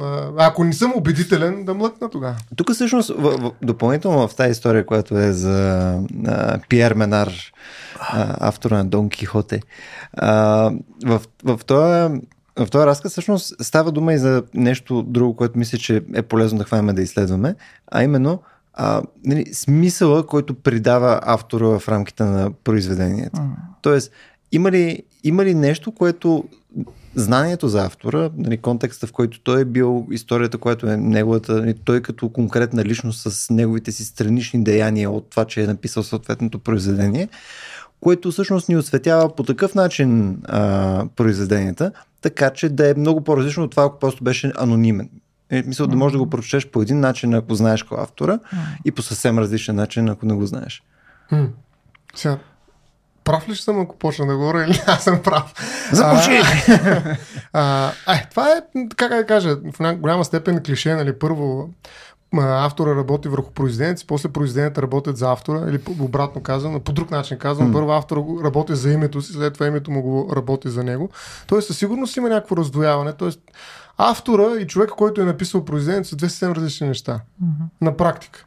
Нали, автора е просто една конструкция на читателите, която обаче е подкрепена в някакъв властови дискурс, да речем, който се е наложил, нали, когато говорим за Ели кой си, че това е автора и той е толкова интересен, затова произведението му трябва да се четат. А всъщност кой е автора, нали, е второстепен, да не кажа незначителен въпрос с, оглед, с оглед и в рамките на този дискурс, който се е наложил. Така че автора е едно а, чудовище от странна страна, нали, което Окей, той е интересен сам по себе си, със сигурност той обогатява контекстуално произведението, стига mm-hmm. обаче нали, това произведение предварително да има някакви качества, макар че е възможно и друго взаимодействие, динамика е със сигурност цялото това нещо, но така или иначе според мен автор не може да бъде уловен. Нали, когато говорим за нали, точно този контекст, за, той, за който ти говориш, той е за художествени произведения или пък за артистични такива а, произведения, защото там наистина всичко е една, презент, едно, една игра нали, на авторство, включително аз си играя, не толкова важно какво съм направил. В един момент ще помнят само моя стил, да речем. И това е, между другото, един от проблемите с изкуствения интелект, където аз мога да открадна стила ти. Нали, М. и да съм по-добър даже в твоя собствен стил а, на рисуване. А, ако ти си успял да намериш тази оригиналност в рамките на стила си. Нали, тоест, това е едно стилизиране на автора, който всъщност се самоопитомява, така че да позволи на публиката си да го разпознае следващия път, когато той излезе пред нея. Нали, това е доста неприятна нали, такава а, а, саморефлексия, която обаче е ограничителна, за да мога аз да остана верен на себе си в някаква степен. Затова обаче всеки автор е отворен до смъртта си и никой не е автор до край, преди да умре, защото до тогава може да се промени и в един момент аз да не мога да му позная авторството, което означава, че той наистина не е завършен като автор. Така че, виждаш, цялата тази работа е по-скоро, пак казвам, метафизична. А, и тя има за цел наистина така да енергизира субекта, да го превърне в а, някакъв а, властови, бих казал, фактор, нали, най-малкото върху дискурса относно собственото си авторство и неговото контекстуализиране около произведението, които създава. Нали, така че това нещо, между другото, в, в съвременния план, където виждаме супер много инфлуенсъри, виждаме го как е- функционира изцяло техническо ниво. Нали, те създават определени нали, така, клишизирани клишета образи за себе си и ги монетаризират, защото има си а, а, инфлуенсър за това, има си инфлуенсър за това, за всяко нещо си има точно определен Те са произведения, Готов. съдържание. Да. Готов, да, формат. Имаш, който Да, просто да. отиваш, изливаш ни пари и той прави това, което искаш, защото знаеш, че на, на него реагират те и тези публики, които са ти таргет. Да. И ти можеш да си този инфлуенсър. Примерно, няма значение, да. Но това не, не, това е точно толкова, а, как да кажа, това е много подредено авторство, което е нали, технически подредено в някаква степен, но може, то може да бъде езотерично. Нали, един поет, примерно, ще се опита не да бъде, нали, ще се опита бъде недресиран и дори в собствения си стил и прочее да изненадва. И така, това са различни стратегии нали, за създаване на различни профили на автори. Но за мен, между другото, и, и това може да е интересно. Със сигурност. И това се, как да кажа, а, това се а, стимулира да се говори за авторите, за да може нали, те да бъдат, а, как да кажа, а, валутата, през която да продаваме произведението в някаква степен. А дали, а дали е само това? Защото според мен е, особено в примера, който даваш нали, покрай изкуствен интелект, нали, как мога да открадне стил и така нататък. Ако си спомняш, бяхме говорили по темата за това как на никой не му е интересно да чете произведение на изкуствен интелект. Не защото е лошо задължително, защото може да е, може да е добро. Просто на никой не му пука. Аз не познавам човек, на който да му пука за произведение на изкуствен интелект. Мисля, аз дори, ако фана утре да прочета най-доброто нещо, което съм чел, ако знам, че е от а, някаква форма изкуствен интелект, губя интерес за mm-hmm. никакво време. Съответно, тук подозирам, присъствието на автора, съответно присъствието на някакъв човек, който все пак е имал някакво намерение, някакъв контекст, ами... написвайки нещо, нали, той има една стойност, която а, дори да, да я откажем, че той е ирелевантен и е само от към гледна точка продаване на книгата и така нататък и някаква властова динамика и тъна, мисля, че все пак предава някаква, а, някакъв контекст, някаква дълбочина на произведението, която иначе просто я нямаш. Ако, ти, ако отидеш пак към изкуствен интелект, той няма как да я И все пак трябва да правиш социологическо проучване, за да разбереш дали тая твоя интуиция е вярна. Мисъл, Пенсио съм съгласен. Да, особено аз, ти. аз, бих искал, аз бих искал да се, да се върна Той е към това, което... Да. Аз искам да се върна към това, което Лило каза. Действително изглежда, че за да мислим за автора, какво или кой е той, дали е функция или е някаква субстанция или субект, защото общо взето ние сега гравитираме и около двете. От една страна казваме и говорим за автора, така все едно той е живо същество, създател, който има намерение и така нататък. От друга страна обаче говорим и при малко стояни го спомена за автора като конструкция или като функция. Аз малко ще кажа нещо за смъртта на автора. Има две много, известни, два много известни текста по този повод. Но преди това искам да кажа, че изглежда да имаме нужда от автора именно заради е, разбирането на самото произведение. Защото за да подходим към самото произведение, сякаш ние имаме нужда да доберем, да се доберем до това, което се нарича интенция или намерение на автора. Какво искал да кажа автор? Изглежда какво иска да каже автора, класическият въпрос а, а, в средното българско образование, което се поставя карикатурно, макар че аз не знам защо е карикатурно. Обикновено повечето хора се подиграват не, на това. Защото какво е казал а, автора, не какво е искал. Ами, от, там е карикатурата според мен. А, Той искал едно, ама кой е казал е съвсем друго. Ми, ние трябва да разберем какво е искал. Ма, тя, и е в двата, тя и в двата случая ми се струва ам, само профани биха могли да, да, да, да го карикатуряват по този начин образователния процес, защото всъщност това е един въпрос, който касае херменевтиката. Да, е касае, касае въпрос за херменевтиката и за изкуството на тълкуването. Ние тълкуваме произведенията през намеренията на техните автори. Когато ние знаем, че един автор е искал да създаде а, роман, когато едно произведение е било създадено така от неговия автор, така че то да бъде вписано под правилата, жанра, условностите на романа, на нас ни е по-лесно да разберем какво той е искал да ни каже. Ние имаме нужда от автора и имаме нужда от интенцията на автора, защото сякаш ако това ни бъде отнето, ние ще се окажем да висим в празното и пусто пространство, а, едно пространство на от всякъде обсаждащи ни въпроси, без никаква посока за ориентация и тогава смисълът на произведението сякаш ще ни се изгуби. А, така че, когато ние поставяме въпроса за автора, ние не поставяме въпроса просто за това кой емпирично го е направил и създал, а поставяме въпроса за това какво е било намерението му. Като, пак казвам, отъждествяваме разбирането на намерението с разбирането на произведението. И веднага ще направя реверанс към, към Стоян, че и в правото има горе-долу подобна, подобна идея, която става дума да тълкуваме какво е искал да каже законодателя. Нали? И знаем в е, една от основните традиции на тълкуване на Конституцията на щатите, оригинализма и така нататък, да не влизаме в подробности, затова трябва да разберем какво е, каква е интенцията е, и която е отлята в употребата на определени думи, в контекста, когато те са ви създали, за да можем да реконструираме това mm. намерение и за да можем да го използваме, разбира се, за наши цели. Mm. Така че имаме нещо подобно в този случай, но това са въпроси на тълкуването, това са въпроси, които ни а, помагат да намерим пътя си към произведението. И без да давам пример с... Мисля, ще дам пример с себе си, просто защото на мен емпирично ми се случи. Аз случи се така, че съм автор на една книга, която вие сте чели, имате я на нощните си шкафчета, даже може би спите, Всички спите върху нея. Може би спите, слагате под възглавницата. Впрочем, за Александър се казва, че под възглавницата си слагал две неща. Първо кинжала си и второ Илиада. Ми ще кажеш твоята книга. А, но моята книга... Да. Александър Велики ли? Александър Велики. Е, не Да. просто Сашко. нали, Но а, мен Все един пак. от съществените въпроси, които са ми задавали или които съм чувал да се задават по отношение на това е какъв е жанра на книгата. Тоест какво е искал да напише автора. А, защото ако ние сякаш знаем, че той е искал да напише роман, а тогава добре, нямаме проблем да разберем дали е станало или не е станало. Ако той е искал да напише епиграма, тогава знаем или не знаем дали е направил нещо или не е направил нищо в 340 страници или колкото е там. Да. Нали, епиграма, нали, малко Трябва да заявиш. така, трябва да заявиш. Така Целта че, да а, но това, и с това ще приключа, това е симптом именно не толкова за това какъв е автора по онтологията си или по метафизиката си, да цитирам Ставро, а по това какви са нашите потребности и как функционира това литературно поле или полето на дискурса в този случай. М.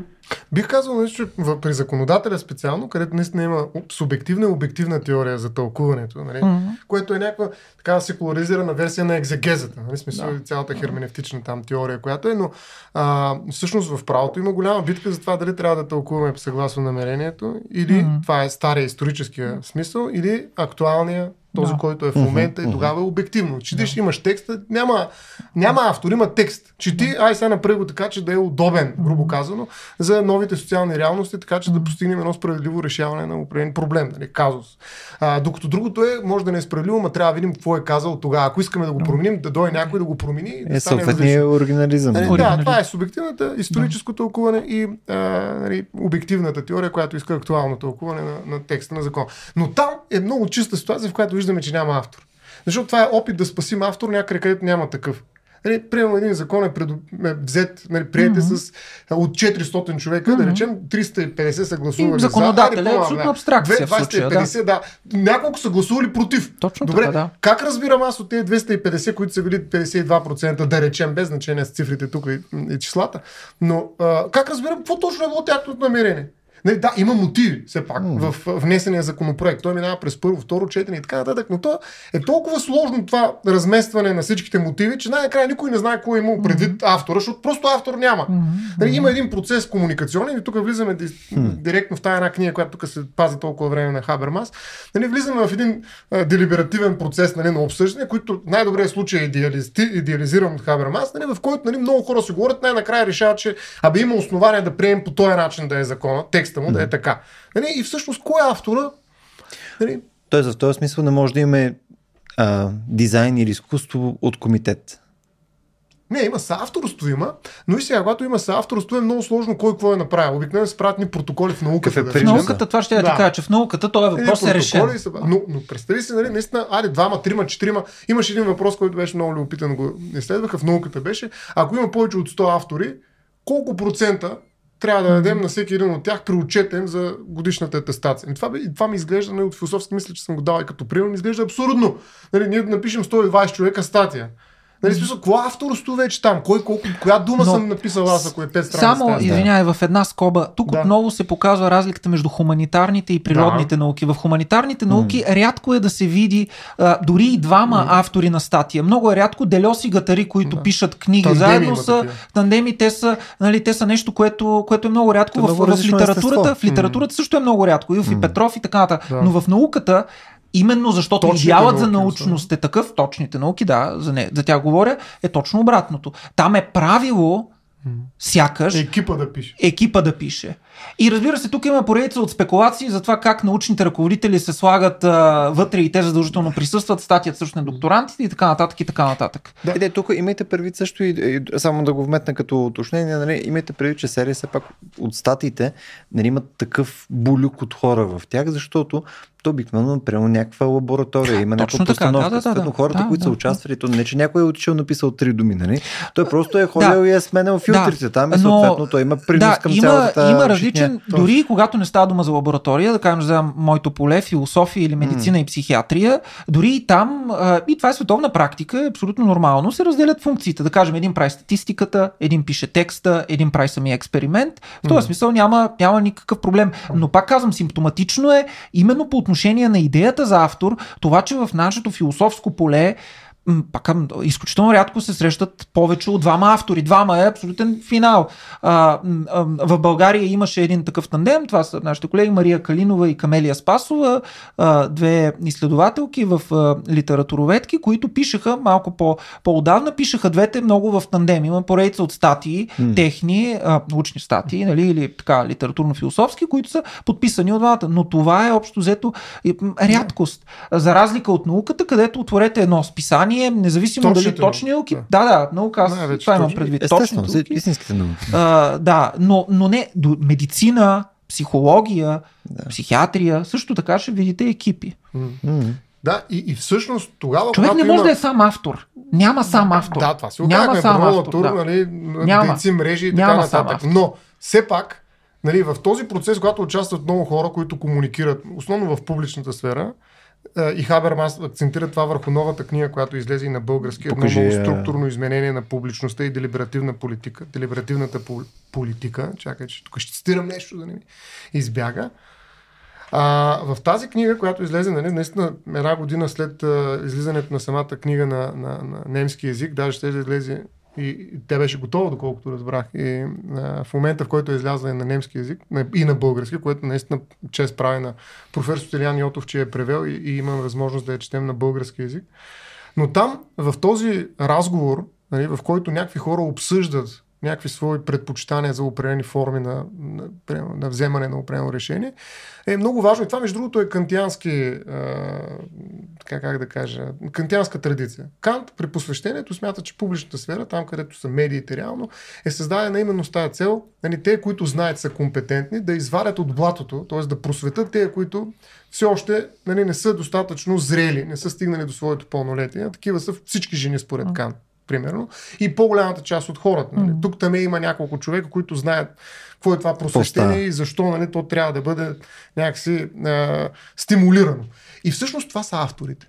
Значи в този, тази публична сфера разговора се, се осъществява между хора, които са пълнолетни, и, и той е насочен, нали, те спорят помежду си, разбира се, има някаква полемичност, за да извадят, така да се каже, от незрелостта останалите, които са публиката. Това е публичното пространство, там има няколко автори, които говорят помежду си, всичко знаят, гледат и казват, е, ето, това е така, разбирам, нали, те провокират тяхното незнание и по този начин създават нали, някакво знание М. и в крайна сметка те ги просвещават. Ето това е нашия епизод за просветителите. М. Авторите са просветителите. Това са според Кант. А тая традиция, разбира се, от Кант е преживяла страшно много еволюция. Хабермас се продължава в един нали, много по-различен контекст, който той нарича делиберативна демокрация. Нали, това е демокрация. Има много хубава бележка на преводача какво означава делиберация. А, изключително, а, според мен, е добре идва от Либра везна а, и претеглям. Разглеждам внимателно нали, възможност да осъществим обмислене на ум или обсъждане на други хора или а под, делиберация трябва да се има предвид претегляне на аргументи и вземане на решение, а не само обсъждане.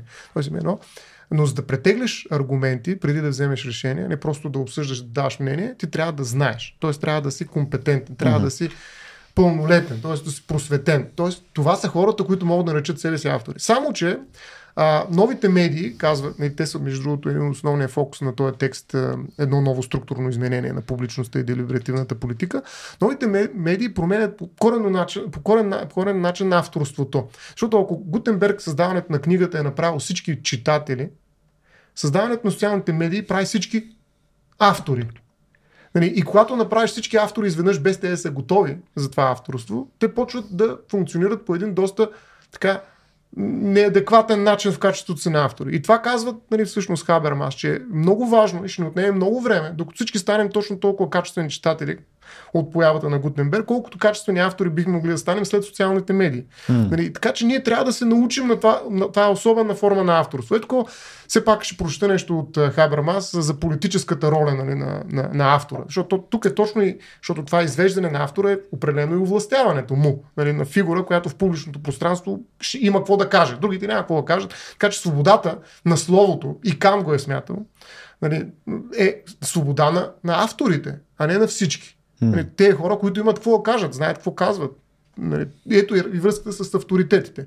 Та, политически подходящо възприемане на ролята на автора, което не е също като ролята на потребителите, може по-скоро да изостри осъзнаването на дефицитите в собственото ниво на познание. Е, точно това е идеята, като чуеш автора, нали, да разбереш, че ти имаш дефицити в познанието си. Ролята на автор също трябва да се научи.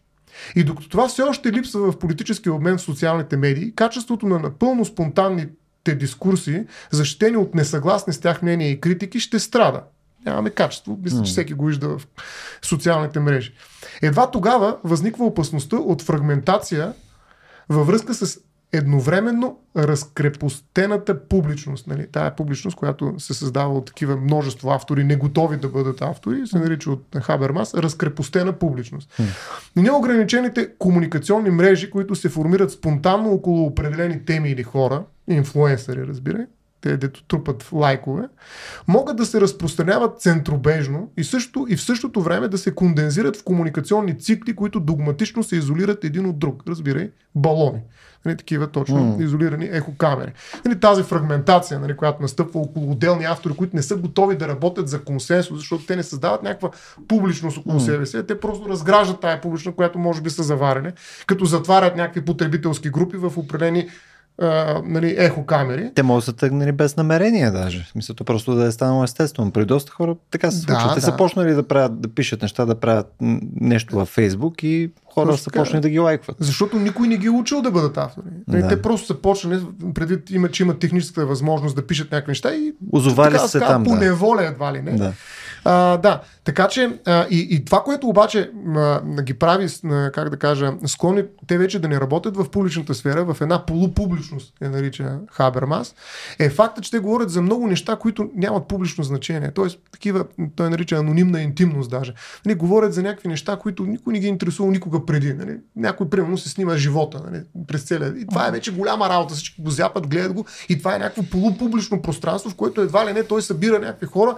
За какво? Каква е тази делиберация там? Какво ще обсъждаме? Точно ще претегляме, за да вземем някакво решение, което е значимо за всички нас. Нали, това е полупублична сфера, която обаче събира големи публики. А тук само... публики не са политически активни. Реално. Е, едно само уточнение. Тоест, тук говорим по-скоро за създаване на текстове, защото ти дава примери да. с, с, с примерно някой си снима живота и така нататък. Това е вече Всякакво. малко по-различно нещо, обаче не е ли? Смисъл, нямаш ли разликата, че ако някой иска да снима котката си всеки ден за винаги, просто хората се сцепват да гледат котката му. То е някаква форма там просто на естетика, която може да е някаква възвишена естетика, но в някакъв... автор. Пак си автор, а, но, но, но там нямаш пък а, тая заявка за някакво, някакво политическо Вижте, твърдение и така нататък. TikTok ти, ти показва, че текстът е умрял, не само автора. Да. Текстът е умрял. В някои медии, социални мрежи, mm. текст няма. Реално, ако има, то ще е под формата на някакъв емотикон, примерно, да речем повече емотикони, отколкото букви има в TikTok. Нали? Всичко е видеа. Така че в крайна сметка не трябва да се ограничаваме до текста. Нали? В да, но тая форма, интересно, да? е, интересно е, че а, тези инфлуенсъри и така нататък се а, типологизират и назовават именно като производители на съдържание, mm-hmm. а не като автори на съдържание. Така е, да, и по-рано и го споменахме. Ти го спомена по-рано също така. И аз се чудя защо това е така. А, изглежда, че е на лице някаква в общественото съзнание, така се каже, или в дискурса, който споделяме, е на лице някаква имплицитна диференциация между двете. А, и езикът в случая е много инструктивен. А, изглежда, че нещо прави от всички тези хора, дори тогава, когато те произвеждат текст, да бъдат именно създатели, продуценти. А, Бенемин има един известен текст, няма да стигам сигурно до него автора като продуцент, но а, първо разбира се, това е економическия модел, който оказва влияние много съществено върху развитието на авторовата функция. Той особено много се развива в средата и 19 век и 20 век добива своята абсолютна така апогея си като концептуализация при Бенямин и изобщо при марксизма също така. Така че от една страна производител а, носи в себе си очевидно идеята за това, че ти си произвел нещо, което продаваш mm-hmm. а, поради това, че си го произвел и поради това, че имаш някакво право върху него. Но според мен а, авторството а, предполага една особена етика. И това е нещо, което на мен ми липсва в а, а, дискусиите за авторите днес. Че онова, което дефинира авторът лично за мен, а, е не толкова функцията, която авторството изпълнява, която е безспорна функция на нивото на дискурса и която позволява дискурсите да се очленяват, разгръщат и така нататък. Може би ще кажа после няколко думи за Фуко, защото не мога да минем без тези две големи, два големи текста за смъртта на автора, но а, това, което а, дефинира поне в моите очи автора, е това, че той е някой, който носи отговорност за това, което е направил. Той носи отговорност и а, това, което е направил е проява на м- неговата, бих казал, свободна воля при всички оговорки за това какво е свободната воля. Какво имам предвид в този случай обаче? Имам предвид, че въвеждането в полето на отговорността винаги е свързано с въвеждане в поле на крайността. Осъзнаването на отговорността е осъзнаване за онова, което ти си направил като крайно същество и като същество, което е способно да сгреши. Всяко едно, а, всяко едно човешко действие е действие под условието на човешката крайност. Веднага ще направя още един реверанс към Стоян. А, различните форми на умисъла и на вината в наказателното право, непредпазливост, самонадеяност и така нататък. Всъщност какво са, какви са всички тези артикулации, ако не а, експлициране и извеждане на преден план на а, този основен факт, че човекът е крайно същество и че той понякога не знае онова, което трябва да знае. Понякога той не действа така, както трябва да действа. Той действа самонадеяно, той действа непредпазливо и така нататък. И за това той носи определена отговорност, която е по-малка, нали, така да се каже, количествено, отколкото пълния, в, в, пълния смисъл, когато той умишлено или предумишлено прави нещо, цели, иска да постигне определен ефект. А, давам този пример с наказателното право, защото според мен именно чрез него ние можем добре да видим как авторът в едно време, в което е време а, Стоян каза в началото, време на изтляване на авторитетите, авторът се представя именно пред нас като някой, който носи отговорност за това, което е направил, защото това, което той е направил е форма на постъпка. А произведението е форма на етика. Създаването на произведението, казването на някакви неща в това произведение е форма на етика. Това означава, че за него се носи отговорност. Носи се отговорност като крайно същество, като същество, което съзнава, че онова, което е казано, казало, онова, което е произвело, е винаги подвъпросно. И именно защото а, изкуственият интелект не може да носи отговорност, именно защото при изкуствения интелект понятието за крайност изобщо няма тази онтологична и екзистенциална дименсия, която има при човешкият субект, именно поради тази причина аз пък свързвам това, което Любо каза в началото, че преди малко, че всъщност на него му е безкрайно безинтересно какво би могъл да произведе един изкуствен интелект, защото изкуственият интелект не носи отговорност за създаденото от него. И поради други причини. Само едно уточнение пък да направя за това, което ти каза. Тоест, според тебе, в някакъв смисъл, нали, инфуенсъри са нали, по-скоро креатори, нали, създатели е, или съответно правят съдържание и прочее, не автори, именно защото и те не, носят, не усещат, че носят подобна отговорност. Именно поради тази причина ти ме прекъсна, аз щях да дам този пример, но го изгубих някъде в мрежата от асоциации, която ми дойде докато почнах да говоря. Да, именно поради тази причина нужно ли е да се позоваваме на всички от тези инфуенсъри, които всъщност инфуенсват към самоубийства, е, всевъзможни харм практики и така нататък и така нататък, под една или друга форма, разбира се, може да не е директно естествено, но които оказват влияние, формират обществено мнение, което е а, деструктивно.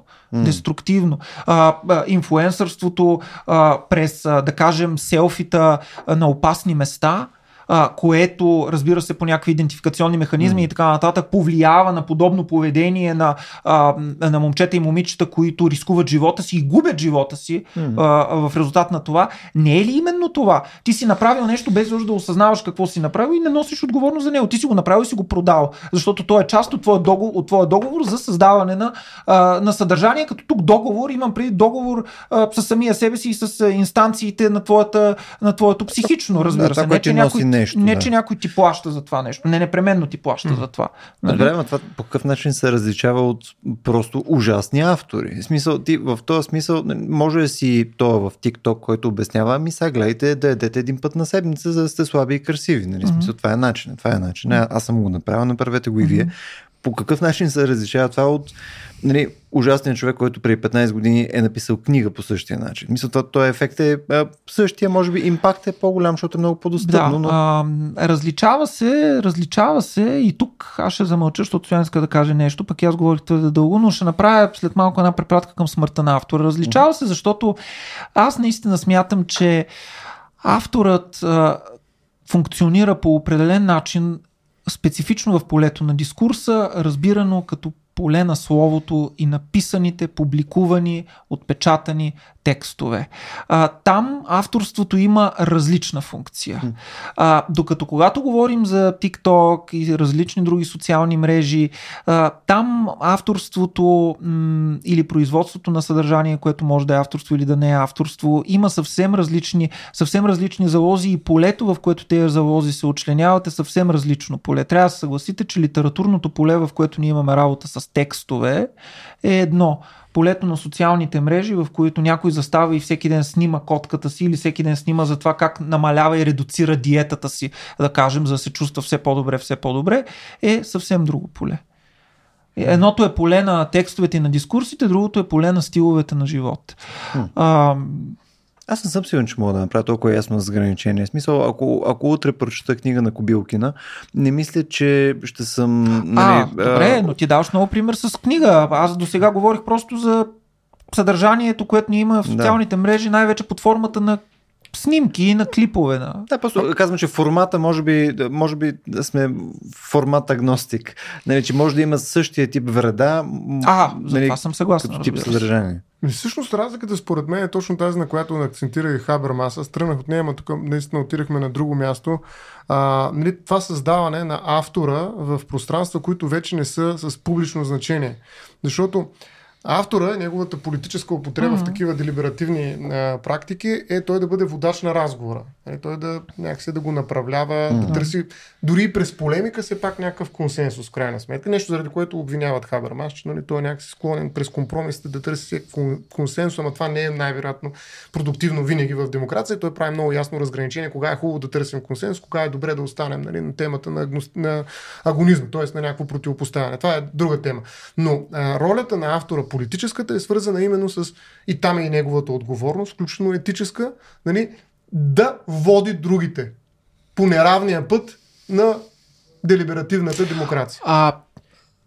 Да, така. Обаче, това се случва в една публична сфера, в която публична сфера нали, трябва да има определени предпоставки, т.е. сетъпната публична сфера, която нали, засяга решения, които касаят всички които участват в тая публична сфера. И това е едно от условията, за да има един нали, такъв динамичен mm. разговор, в който нали, да има смисъл, да е легитимен този разговор. Сега, това, което се случва в медиите, е, че тази публичност вече не е публична. Първо, преди да стигнем до Хабермас, обаче Маркс казва нещо друго. Нали, комунистическия манифест разглежда медиите като публична сфера, нещо, което всички работят заедно и с тази интерсубективна е, форма на взаимодействие и усилия създават нещо общо. Тоест всичко, което е казано в едни такива публични сфери, е обща собственост, публична собственост. Тя не е някой автор да я държи и да я притежава. Нали. Примерно Маркс и Енгел смятат, че нали, това, което се е случило в публичната сфера е достояние на цялата общност. От медии, принцип. Няма автори, да. Няма mm. автори. Той може да, да, да спре или да контролира нещо. Аз също това е питам, отчуждаване. Особено когато говорим, е за, благо. когато говорим за предавания, между мен това винаги е било интересно, защото имаш и автори, имаш и продуценти, имаш режисьори не, и така да, Марксистската теория за това да. не признава такова индивидуално авторство, което да. да упражни вето нали, върху това. Няма вече в публичния дискурс да, да се повтаря това, което бях казал, нали, право да бъде забравен. Щом си автор с политическа отговорност, нали, етически си вкарал вътре в, в, в публичната сфера някакво а, свое участие като автор, ти не можеш да го оттеглиш. Нали, това е обаче марксистска гледна точка за това как нали, създаваш на общо благо, което е на всички и не може да бъде отчуждено не, така от а, общия пул. А, така че а, това е така, но само в една класическа теория за медиите, каквато е тази на Кант, нали, тази на Маркс, и в някаква степен и на Хабермас, макар че той вече влиза в един много по-различен жанр нали, на социалните мрежи, където вече нали, тая полупубличност разрушава този контекст и начин на мислене. Вече не мога да говориш, че аз стоя в публичната сфера, ама въобще не се занимавам с въпроси, които касаят всички. Аз занимавам дали искаш да отслабнеш. Mm-hmm. Това го занимават 10 човека, примерно 10 хиляди, 10 милиона. Нали, но те не са политически активен субект, който трябва да стигне до някакво политическо значимо решение. Разбираш, те просто трябва или ще ядат, или няма да ядат. Това е тяхна работа. Нали, инфлуенсърите нямат а, а, такъв залог на публичност. И поради тази причина, нали, те променят самото авторство. И затова са по-различни от нея автори, които нали, имат политически Добре, това да. е само... Едно уточнение искам да му направя. То, тоест, това минава по-скоро през развлекателността на а, даденото произведение. Нали? Смисъл, Тя ще прочете нещо. Нали, ако, е, ако е автор, който пише просто за Джеймс Бонд и така нататък, там политически нали, твърдение малко Няма, нали, да. плитко. По същия Няма начин... публична значимост Да, това ти цялото ако си там тиктокаджията, който нали, там нещо прави с котки и така нататък, то отново то е развлекателно. Идеята ми е, че развлекателността е нещо, което сме имали и назад. Нали? Не Романите са ефективно такива. Да, Те да, не са да, политически да. Аз за това активни. говоря само за да политически бъдат, но- активните автори. Да. Нали, тук Хабермас а, и авторството, което имам предвид случая, е само свързано в делиберативна политика. М. Тоест в политически контекст е това авторство. Нали? То е много по-различно от поета. Да, Нали, не да, става да. въпрос за поети тук. Да, това Но е Нека да да. прочета малко, за да видим, може би ще се разкрие текста по-лесно и това е последното от Хабермас, което ще прочета. Нали, ето сега. Мрежата отваря виртуални пространства, които потребителите могат да овладеят непосредствено като автори по нов начин. С социалните медии се създава свободно, създават свободно достъпни публични пространства, които приканват всички потребители към спонтанни и неконтролирани интервенции, които между другото отдавна подманват и политиците да упражняват лично влияние върху една, ето една втора думичка, плебисцитна публичност. Нали? Предишния път беше а, каква беше другата публичност? Полуанонимно. А, да, Не, и, полупубличност. И, и разкрепостена, Разкрепостена, публичност, да. да. А сега вече плебисцитна публичност. Инфраструктурата на тази плебисцитна публичност обез, обезоръжена до степента на штраквания по клавиатурата или екрана, защото това е автора, в крайна сметка в тези мрежи, изказващи одобрение или неодобрение от технически и економически вид. Е по-нататък. Тези пространства сякаш придобиват своеобразна анонимна интимност. Според досегашните стандарти, те не могат да се схващат нито като публични, нито като частни. М. Нали, ако са публични, там автора има едно значение и там етическата му отговорност е едно. Ако са частни, там автора нали, даже няма никакво значение. Нали, ако това е нещо частно, какво значение кой е автора? И аз дали съм автор. А по-скоро, продължавам цитата, като сфера на комуникация, раздута до степента на публичност, която преди е била запазена за частната кореспонденция. Разбираш, това опубличностяване на един частен живот през инфлуенсърството разбърква играта на авторството като политически, как да кажа, значим фактор. И лични мнения просто. Да. Да, потребителите овластили се като автори, нали, те деца продюсър, нали, дето хем са консуматори, хем по, по, по, така нататък, предизвикват внимание със своите послания, тъй като неструктурираната публичност се създава те първа от коментарите на читателите и от лайковете на последователите. Нали, тук говори за екопространства, балони, ето тези неща.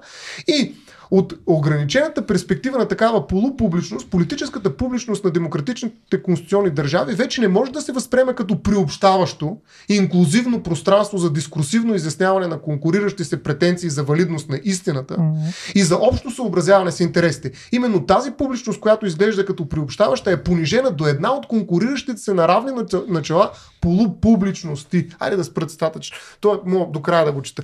Но идеята каква е, нали? Че всъщност а, ние понижаваме, така да се каже, публичността до една полупубличност, пълниме с неща, които са политически релевантни всъщност, но те изглеждат публични. И активни. Нали, Да, политически. и ние влизаме в тях с едно очакване, че това е нещо изключително важно и така нататък, но всъщност те вместо да ни включват, да са инклюзивни, те са изклю... изключващи, те са ексклюзивни, защото не затварят в балоните на въпросния автор, който нали, не занимава буквално с себе си.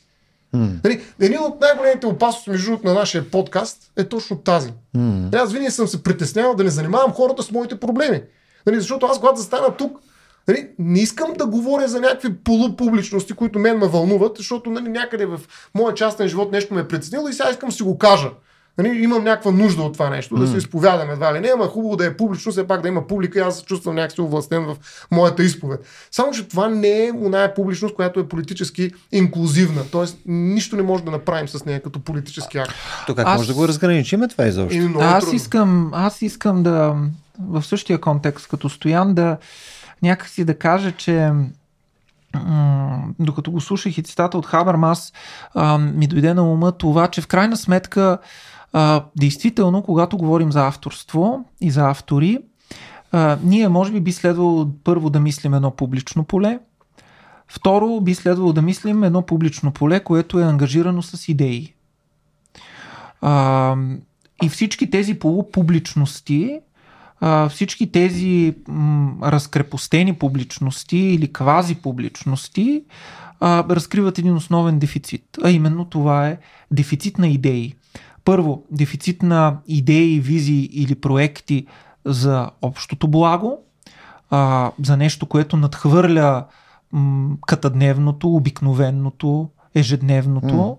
А, но второ, а, дефицит на идеи, разбирани и в смисъла на отношение към един хоризонт на ценности, а, които ценности а, трансгресират винаги и много често са в противоречие с налично даденото. А, според мен това е очевидно във всички тези авторства или квази авторства или псевдоавторства, които ние, използваме, ние коментираме в момента. На всички тях им липсва отношението към общото благо, както и Стоян каза, но тях им липсва и отношението към някакъв ценностен, ценностен хоризонт, разбран в, сми, в пълния смисъл на, на, на, на думата ценност, като нещо, което нали, въжи, като някакъв идеален ориентир, mm. който ни помага ние да намерим по някакъв начин нашия път като общност в битието, във времето и в, в, в, в пространството. И впрочем, когато се казва а, автор, една от функциите на авторството е именно тази. И това Фуко също акцентира върху това, че когато едно слово има автор, изглежда, че това слово е не всекидневно слово. Изглежда, че това слово не е слово за бърза консумация. Изглежда, че когато нещо е казано от Омир, когато нещо ни е доставено през традицията и през времето от традицията, това е нещо, което ни е достигнало от едно бездънно време и нещо, което може да ни говори от потапяйки ни в едно особено настояще. И тук това е настоящето на това, което се нарича общуване с авторите, общуване с текста.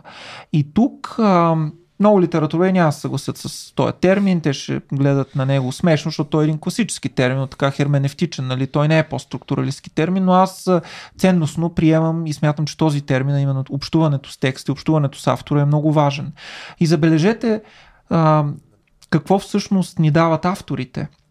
Те ни дават възможността а, наравно с тях ние да обсъждаме, да спорим, да не се съгласяваме, да се отнасяме а, и да търсим към тях и да търсим пътя си към тях. А, това е една теория много симпатична на големият руски философ и литературовед Михаил Бахтин, теорията за голямото време на културата. Една теория, която ни казва, че всъщност културата функционира като едно голямо време, като представете си една голяма банкетна маса, кръгла, разбира се, в която имате насядали автори като Платон, до него имате Аристотел, от тях имате Ницше, от тях имате Сократ, имате Хайдегер, имате Кант и забележете, между всички тези места има едно свободно място. Това бах ти не го казва, но мисля, че е очевидно. Това е свободното място, на което ние всички, аз, ти, Стоян, сме поканени да седнем. Защото когато ние се потопим в света на Платон, ние всъщност говорим с него. Ние можем да спорим, ние можем а, да го разкостваме, ние можем да имаме постоянно забележки, да си подчертаваме, mm. а, да имаме а, какви ли не омрази, ненависти и така нататък. Но въпросът е, че този автор позволява това, защото ние се намираме в едно диалогично поле. И всъщност Бахтин казва, културата, аз това май някъде друга да съм го казал в някои от нашите подкасти, културата е едно такова голямо време, в което всъщност на една маса наравно сте вие и Платон, и Кант, и Аристотел, разбира се, и Нютон може да сложим, може да сложим Айнштайн, може да сложим и други. Няма, не, не се ограничаваме само до хуманитарните науки. Разбира се, може да сложим и, и Сервантес, може да сложим и Сафо, може да сложим и Гьоте. И всички ние говорим, говорим. При това забележете, ние всички владеем различни езици, но въпреки това се разбираме, защото аз се разбирам с Платон, а, Стоян се разбира с Хабермас в момента. А, преди малко, когато аз цитирах Фуко или това, аз се разбирам с Само него. Само с нас не се разбира. Да. А, Само вас, аз се разбирам с него. Защо се разбирам? А, разбира се и заради превода, но и заради това, че ние споделяме едно такова общо пространство и това е голямото време на културата, в което ние сме поканени, на което ние присъстваме. И от тук се появява и значението на класическото, на класиката, на това, което над скача всички времена, снема в себе си всички mm-hmm. времена, онова, което е съвременно на всички епохи и на всички времена. И да, в този смисъл авторите никога няма да умрат, защото те са съвременници на всички времена и са в някакъв смисъл извън смъртта.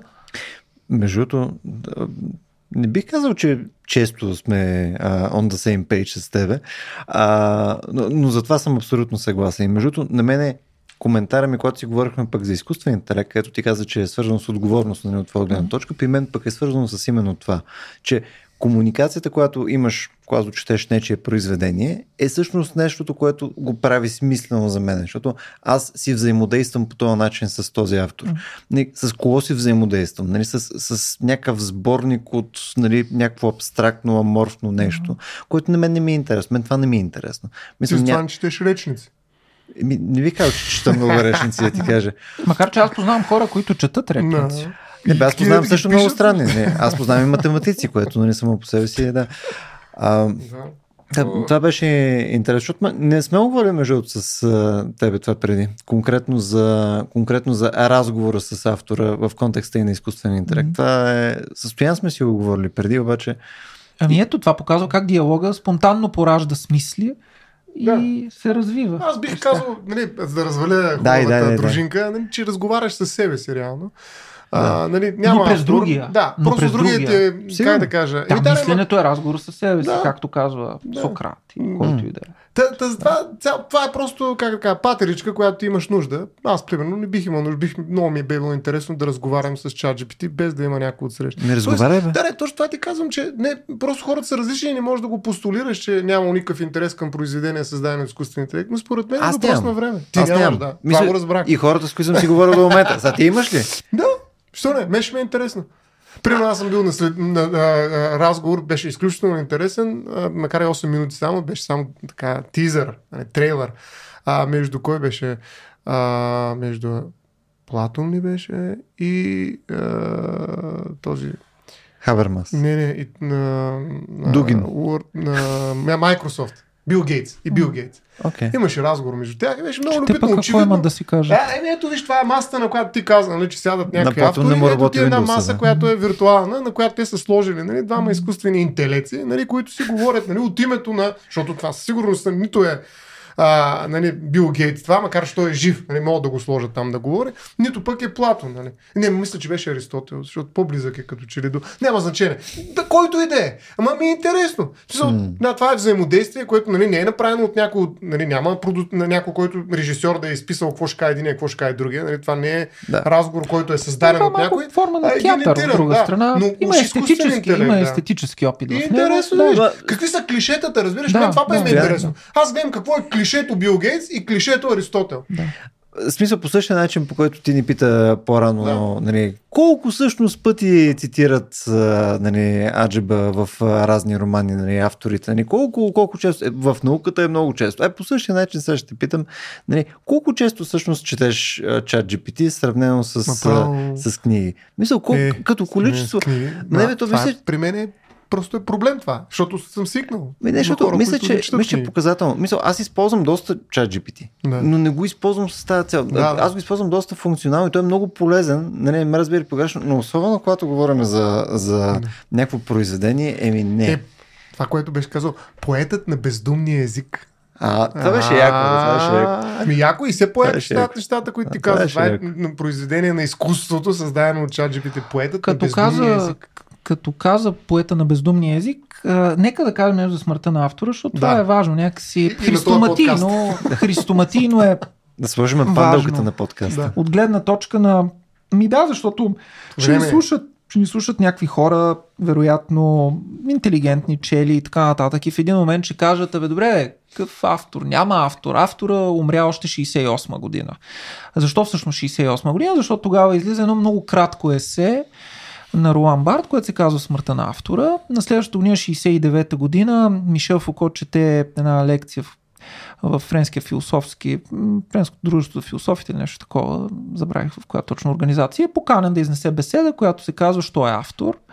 И общо взето това са два христоматийни текста, които и до ден днешен се цитират по отношение на това, че а, революцията на структурализма и след това постструктурализма изглежда изключително много е поставила под въпрос автора, изобщо като някой, който съществува, като някой, който е физическо лице, като някой, който е човек от път и кръв, субект и така нататък. Естествено, част от тая проблематика ние виждаме още при Ниче, постоянно спомена за него, с смъртта на Бога, с всевъзможни форми на деконструиране на субекта, при Маркс, при Фройд, при Ницше. Но в крайна сметка тази линия на деконструкцията в един момент достига и до автора. И какво ни казва Ролан Барт, аз ще го прочета и после ще кажа няколко думи и за Фуко. А, Барт ни казва, че Общо взето, автора е мъртъв, той е наследник на един етос капиталистически, който утвърждава индивида като самотъждествен на самия себе си, като някой, който има, а, нали, някой, който а, е в пълна потенция и в пълна власт на своя език, но за сметка на това развитието в хуманитарното знание и социалните науки през психоанализата и особено през лингвистиката ни е показало всъщност, че а, както Барт казва, лингвистиката не признава субекта или личността, за нея има само подлог. А, за нея има само аз, което е едно местоимение, което обаче по никакъв начин не реферира към а, нещо различно от онзи, който в момента го изказва. Т.е. то постоянно, то е шифтър, както се казва, то постоянно си сменя позицията. Когато ти казваш аз, това е едно, когато аз казвам аз, това е съвсем друго. И в този контекст, използвайки тази идея, Барт ни казва, автора умря, онова, което, а, онова, което го наследява е пишещият. Има разлика между онзи, който наричаме скриптор и онзи, който наричаме автор. Ето един цитат, доста инструктивен. Сега ние знаем, че един текст не е направен от поредица думи, които излъчват някакъв единствен теологичен смисъл. Нещо като послание на автора Бог. Автор и Бог с главна буква. А многомерно пространство, в което се съчетават и отблъскват различни начини на писане и никой от тях не е първичен. Текстът е изтъкан от цитати, създадени в хиляди културни огни, огнища. Писателят може само да имитира някой предходен, но никога оригинален жест. Единствената му власт е в това да смесва начините на писане, а, като ги ограничава един чрез друг, така че никога да не намира опора в това никога да не напира опора върху един от тях. Пожелая ли да се изрази, той трябва да знае най-малко, че вътрешното нещо, в кавички, което се стреми да преведе, само по себе си не е нищо друго, освен един съвсем готов речник, в който думите могат да се обясняват само чрез други думи и така до безкрай. Наследникът на автора, пишещият, няма вече страсти, настроения, чувства, впечатления, а само този необятен речник, за да черпи писане, което не знае спиране. Животът вечно само подражава на книгата, а самата тази книга не е нищо друго, освен тъкан от знаци, изгубено, безкрайно отлагано подражание. Виждате, GPT. виждате как всъщност ние се доближаваме наистина до това, което и Стоян говори през цялата Ще вечер. буквално. Че всъщност имаме един готов речник, а, имаме едно многомерно пространство, съставено от различни м- знаци. Ние по някакъв начин да одисваме в това пространство, плуваме в него, а, но няма нищо преди творението. Пишещият се ражда тогава, когато се ражда и текста. Той е съвкупност от знаци. Той а, няма консистентност онтологична. Пишещият няма чувства, които иска да изрази, няма намерения, няма мисли, няма нищо такова. Той просто е един подлог, той просто е една конструкция, която определя, която играе определена, която има определена функция, която служи за определени неща. А, и това е едно писане, забележете, което не знае спиране. За това за това, точно така, Как за това, не може да спре. а, авторът, авторът е мъртъв. Интерес на истината, а, Барт ни казва, че всъщност от тази смърт обаче има едно раждане. Това е читателят. Читателят обаче, като също такъв един никой, като също такова едно празно пространство, без биография или без някакъв онтологичен баланс, така да се каже, без някаква субективна онтологична форма, а като просто онзи, в който сякаш всички тези нишки, които излизат от пишещия, целият този процес на писане, всъщност добива и намира някаква а, сега за сега а, конституирана обежна точка, но една обежна точка, която постоянно се мени.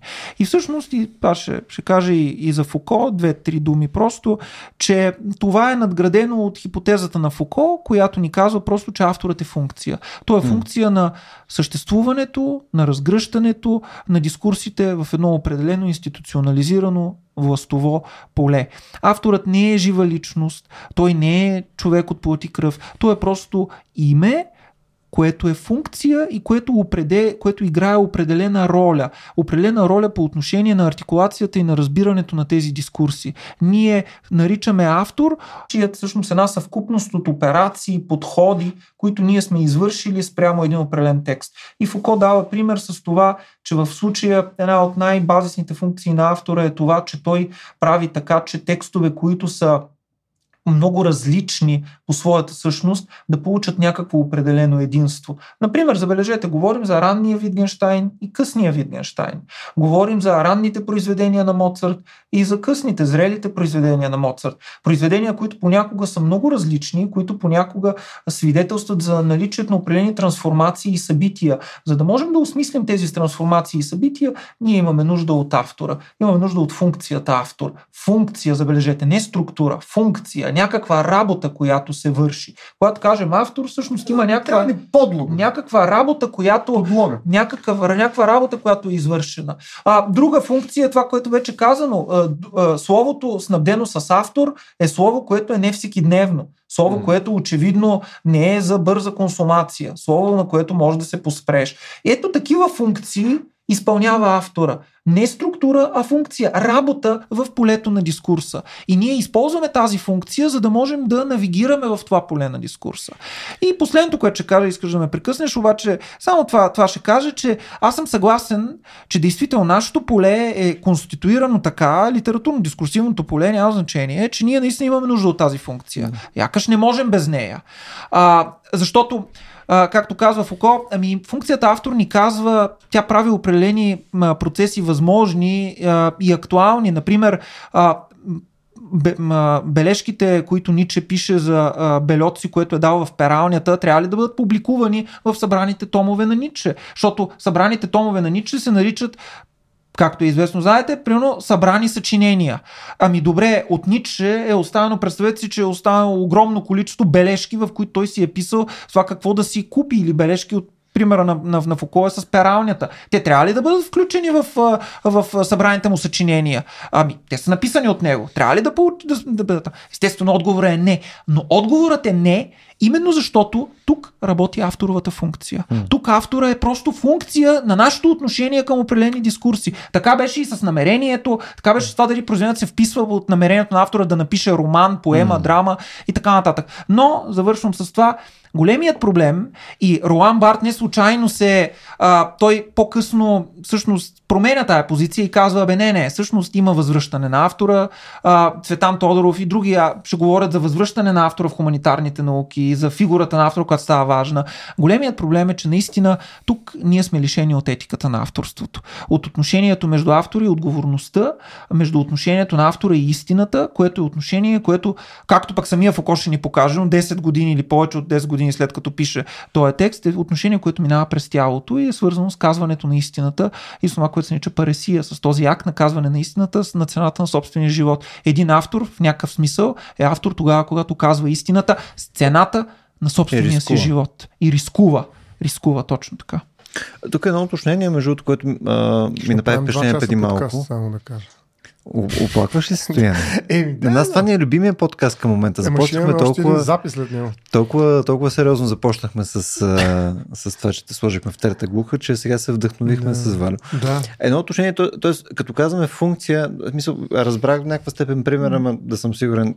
Тук има предвид, че той играе ролята на, грубо казано, на галерия, на музей. Нали? Той, той е събрал всичките си произведения по чапката, което е Еди кой. Нали? Не той. Полето го е направил, mm-hmm служайки си с това, което наричаме автор. Mm-hmm. Като ключовата идея тук е направило mm-hmm. полето разбрано, пак казвам, институционално, mm-hmm. разбира се, властово. А, никога не става дума просто и само за някой, който пише, става дума за някой, който пише, някой, който бива mm-hmm. публикуван, някой, който бива обсъждан, някой, който бива цитиран, някой, който бива оспорван, някой, който бива обект на дебат, mm-hmm. определена теза, да кажем, публичен, както служа на Хабермас и така нататък. Това е едно цяло поле, което работи през mm-hmm. различни функции, през различни институции, през различни механизми mm-hmm. и така нататък. Така че някой е свършил някаква работа, за да може да, са, да е възможно в събраните съчинения на Ницше да не попаднат бележките му. Автора е дискурс. От, от, от, Ако ти трябва и ти върши работа, го има. Ако не ти трябва и ти върши работа, го няма. И това е разликата между създател и автор. Автор е тема, грубо казвам. Е, просто, е да, Филтър. работа. Бе, филтър, филтриране, бих казал. Да. Даже за да останем на нивото на този процесуален Да. момент. Но- Филтриране. Но според мен е най-точно е дискурс. Съединяване, Да. а, работа, съединяване, определяне, разграничаване, кое може да се публикува, кое не може да се публикува, как можем да обясним а, ранния Витгенштайн, късния Витгенштайн. Това е огромна тема за философията. Да, някой трябва да измисли средния Витгенштайн, ще стане по-интересно, но за сега няма. Средния Витгенштайн, той е бил през това време в, там при фьордите в Норвегия. Защото Нали? Бил, ранен бил в една, живел в една норвежка хижа. В това, Десен. това е средния Витгенштайн, нали, среден, който... Десен. Е, Да, жив или и пък- здрав. Да, или пък като бил, бил в, манастир, в градинар в един манастир, частен учител бил и така нататък в Австрия. Но той не е автор, някакси. Той е само автобиографична фигура по-скоро. Средния Витгенштайн. Как Да, е, да, да, да, не е автор, със сигурност не е Да? автор, да. За разлика от ранния и късния Витгенштайн, да, да, да, да, да, да. Да. Между другото, отдавна сме правили час Да. и 40 минути. Явно, явно ни е залипсало Валио тук е, последните седмици. Не знам, защо Или така. може би просто имаме нужда от автори. Точно така, точно така. И, или авторство. М. Не, наистина, това ми беше любимия епизод последните месеци. Е Така стоян като е дефанзивен и като се обръща обратно към правото. Нали, ясно, ясно Не, къде отиват нещата. Но после много изведнъж интересно. като заговори, но после изведнъж като заговори за Хабермас, изведнъж излезе от правото и изведнъж стана пак философ, какъвто го познаваме. Защо бе? Аз съм, не съм нито юрист, нито философ. Аз съм Ставро. Е, смисъл, Ти си, с- ти си автор, Не, ти не, си не автор. съм. Значи- Не, не ме заскобява дискурса. А. Значи, какъвто, какъвто реша, такъв съм. Аз Сега съм- Чакайте да видите как ще излезе. Десетки А, интрота съм записал, където си юрист и философ. Стояне, позволяваш ли? да дам, се. един пример с теб? Защото наистина ти си автор в интересния смисъл това, което току-що каза. Примерно малко хора знаят, че освен разбира се хубавите много авторитетни творби по вечно право и така нататък, освен философските ти съчинения, ти примерно имаш книга, аз съм я виждал, но само като корица по а, невро... Как се това? А, Невролингвистично невро- програмиране. невролингвистично програмиране. И вижте сега, забележете, Стоян Ставро, давам пример защото наистина за това, за това говорим. Буквално си, наистина си, тук си, аз сега ми дойде на направо си в центъра. Автор на книга по невролингвистично програмиране, една тема, която някои хора биха подходили към нея изключително скептично. От друга страна, от друга страна, автор на книга по вечно право, да кажем, автор на книга за етажната собственост и много други книги и автор на фундаментални философски съчинения, свързани с философия на правото, етиката и така нататък.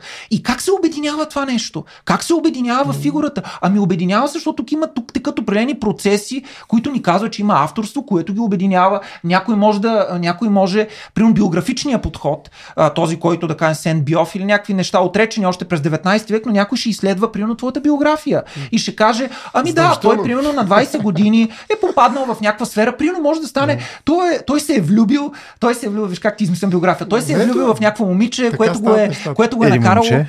Другия Не, разказвач. а, момче, момче. Кое момче се интересува от невролингвистично програмиране на Стоян Ставра? Той се е влюбил в някакво момиче, което го е накарало да учи това нещо, той се е зарибил, както се казва, и е написал книга. И ето така, примерно след 50 години, някой може да обясни този, този парадокс, как един и същ автор е автор. Ти се усмихваш, защото си Да. скромен и Не. не сам, в смисъл си така, аз извинявай, че те давам за пример, но наистина в случая е Пак много... се връщаме към дискомфорт. Много добре. Да. Да. Аз се радвам, че ми Абе- хрумна този пример. Доволен съм от Абе, него. да, да. Дискомфортен епизод за мен. свършваме. Добре. Трябва да напишеш и детска книжка. Мисля, Да. че това ще завърши Има. цялото, Има, цялото има още какво да правя. къде да деградирам има. има Средния къде да Ставро. Да. Един среден Да. ставро и полеглата. Да. Добре, момчета. Благодаря ви за а, фантастичния епизод. Да се надяваме, че също ще се хареса и на нашите слушатели или зрители, както обичам. Наклонена черта. Наклонена черта. да.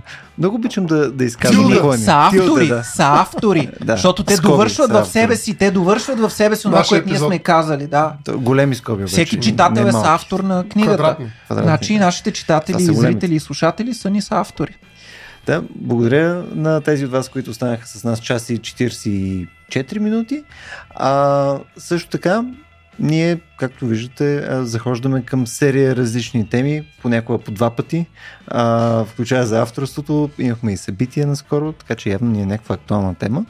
Ако имате и други такива сходни теми, които на вас биха били интересни, начините по които можете да ни ги подадете са през Facebook, RACIO.BG, на нашия мейл info.racio.bg или ако сте част от нашата общност в Discord, в Discord сервера ни, практически в някои от каналите. А, също така, ако решите да им подкрепите по по-радикално капиталистически начин, можете да го направите на racio.bg, на черта, support. Благодаря, че бяхте с нас и до следващия път.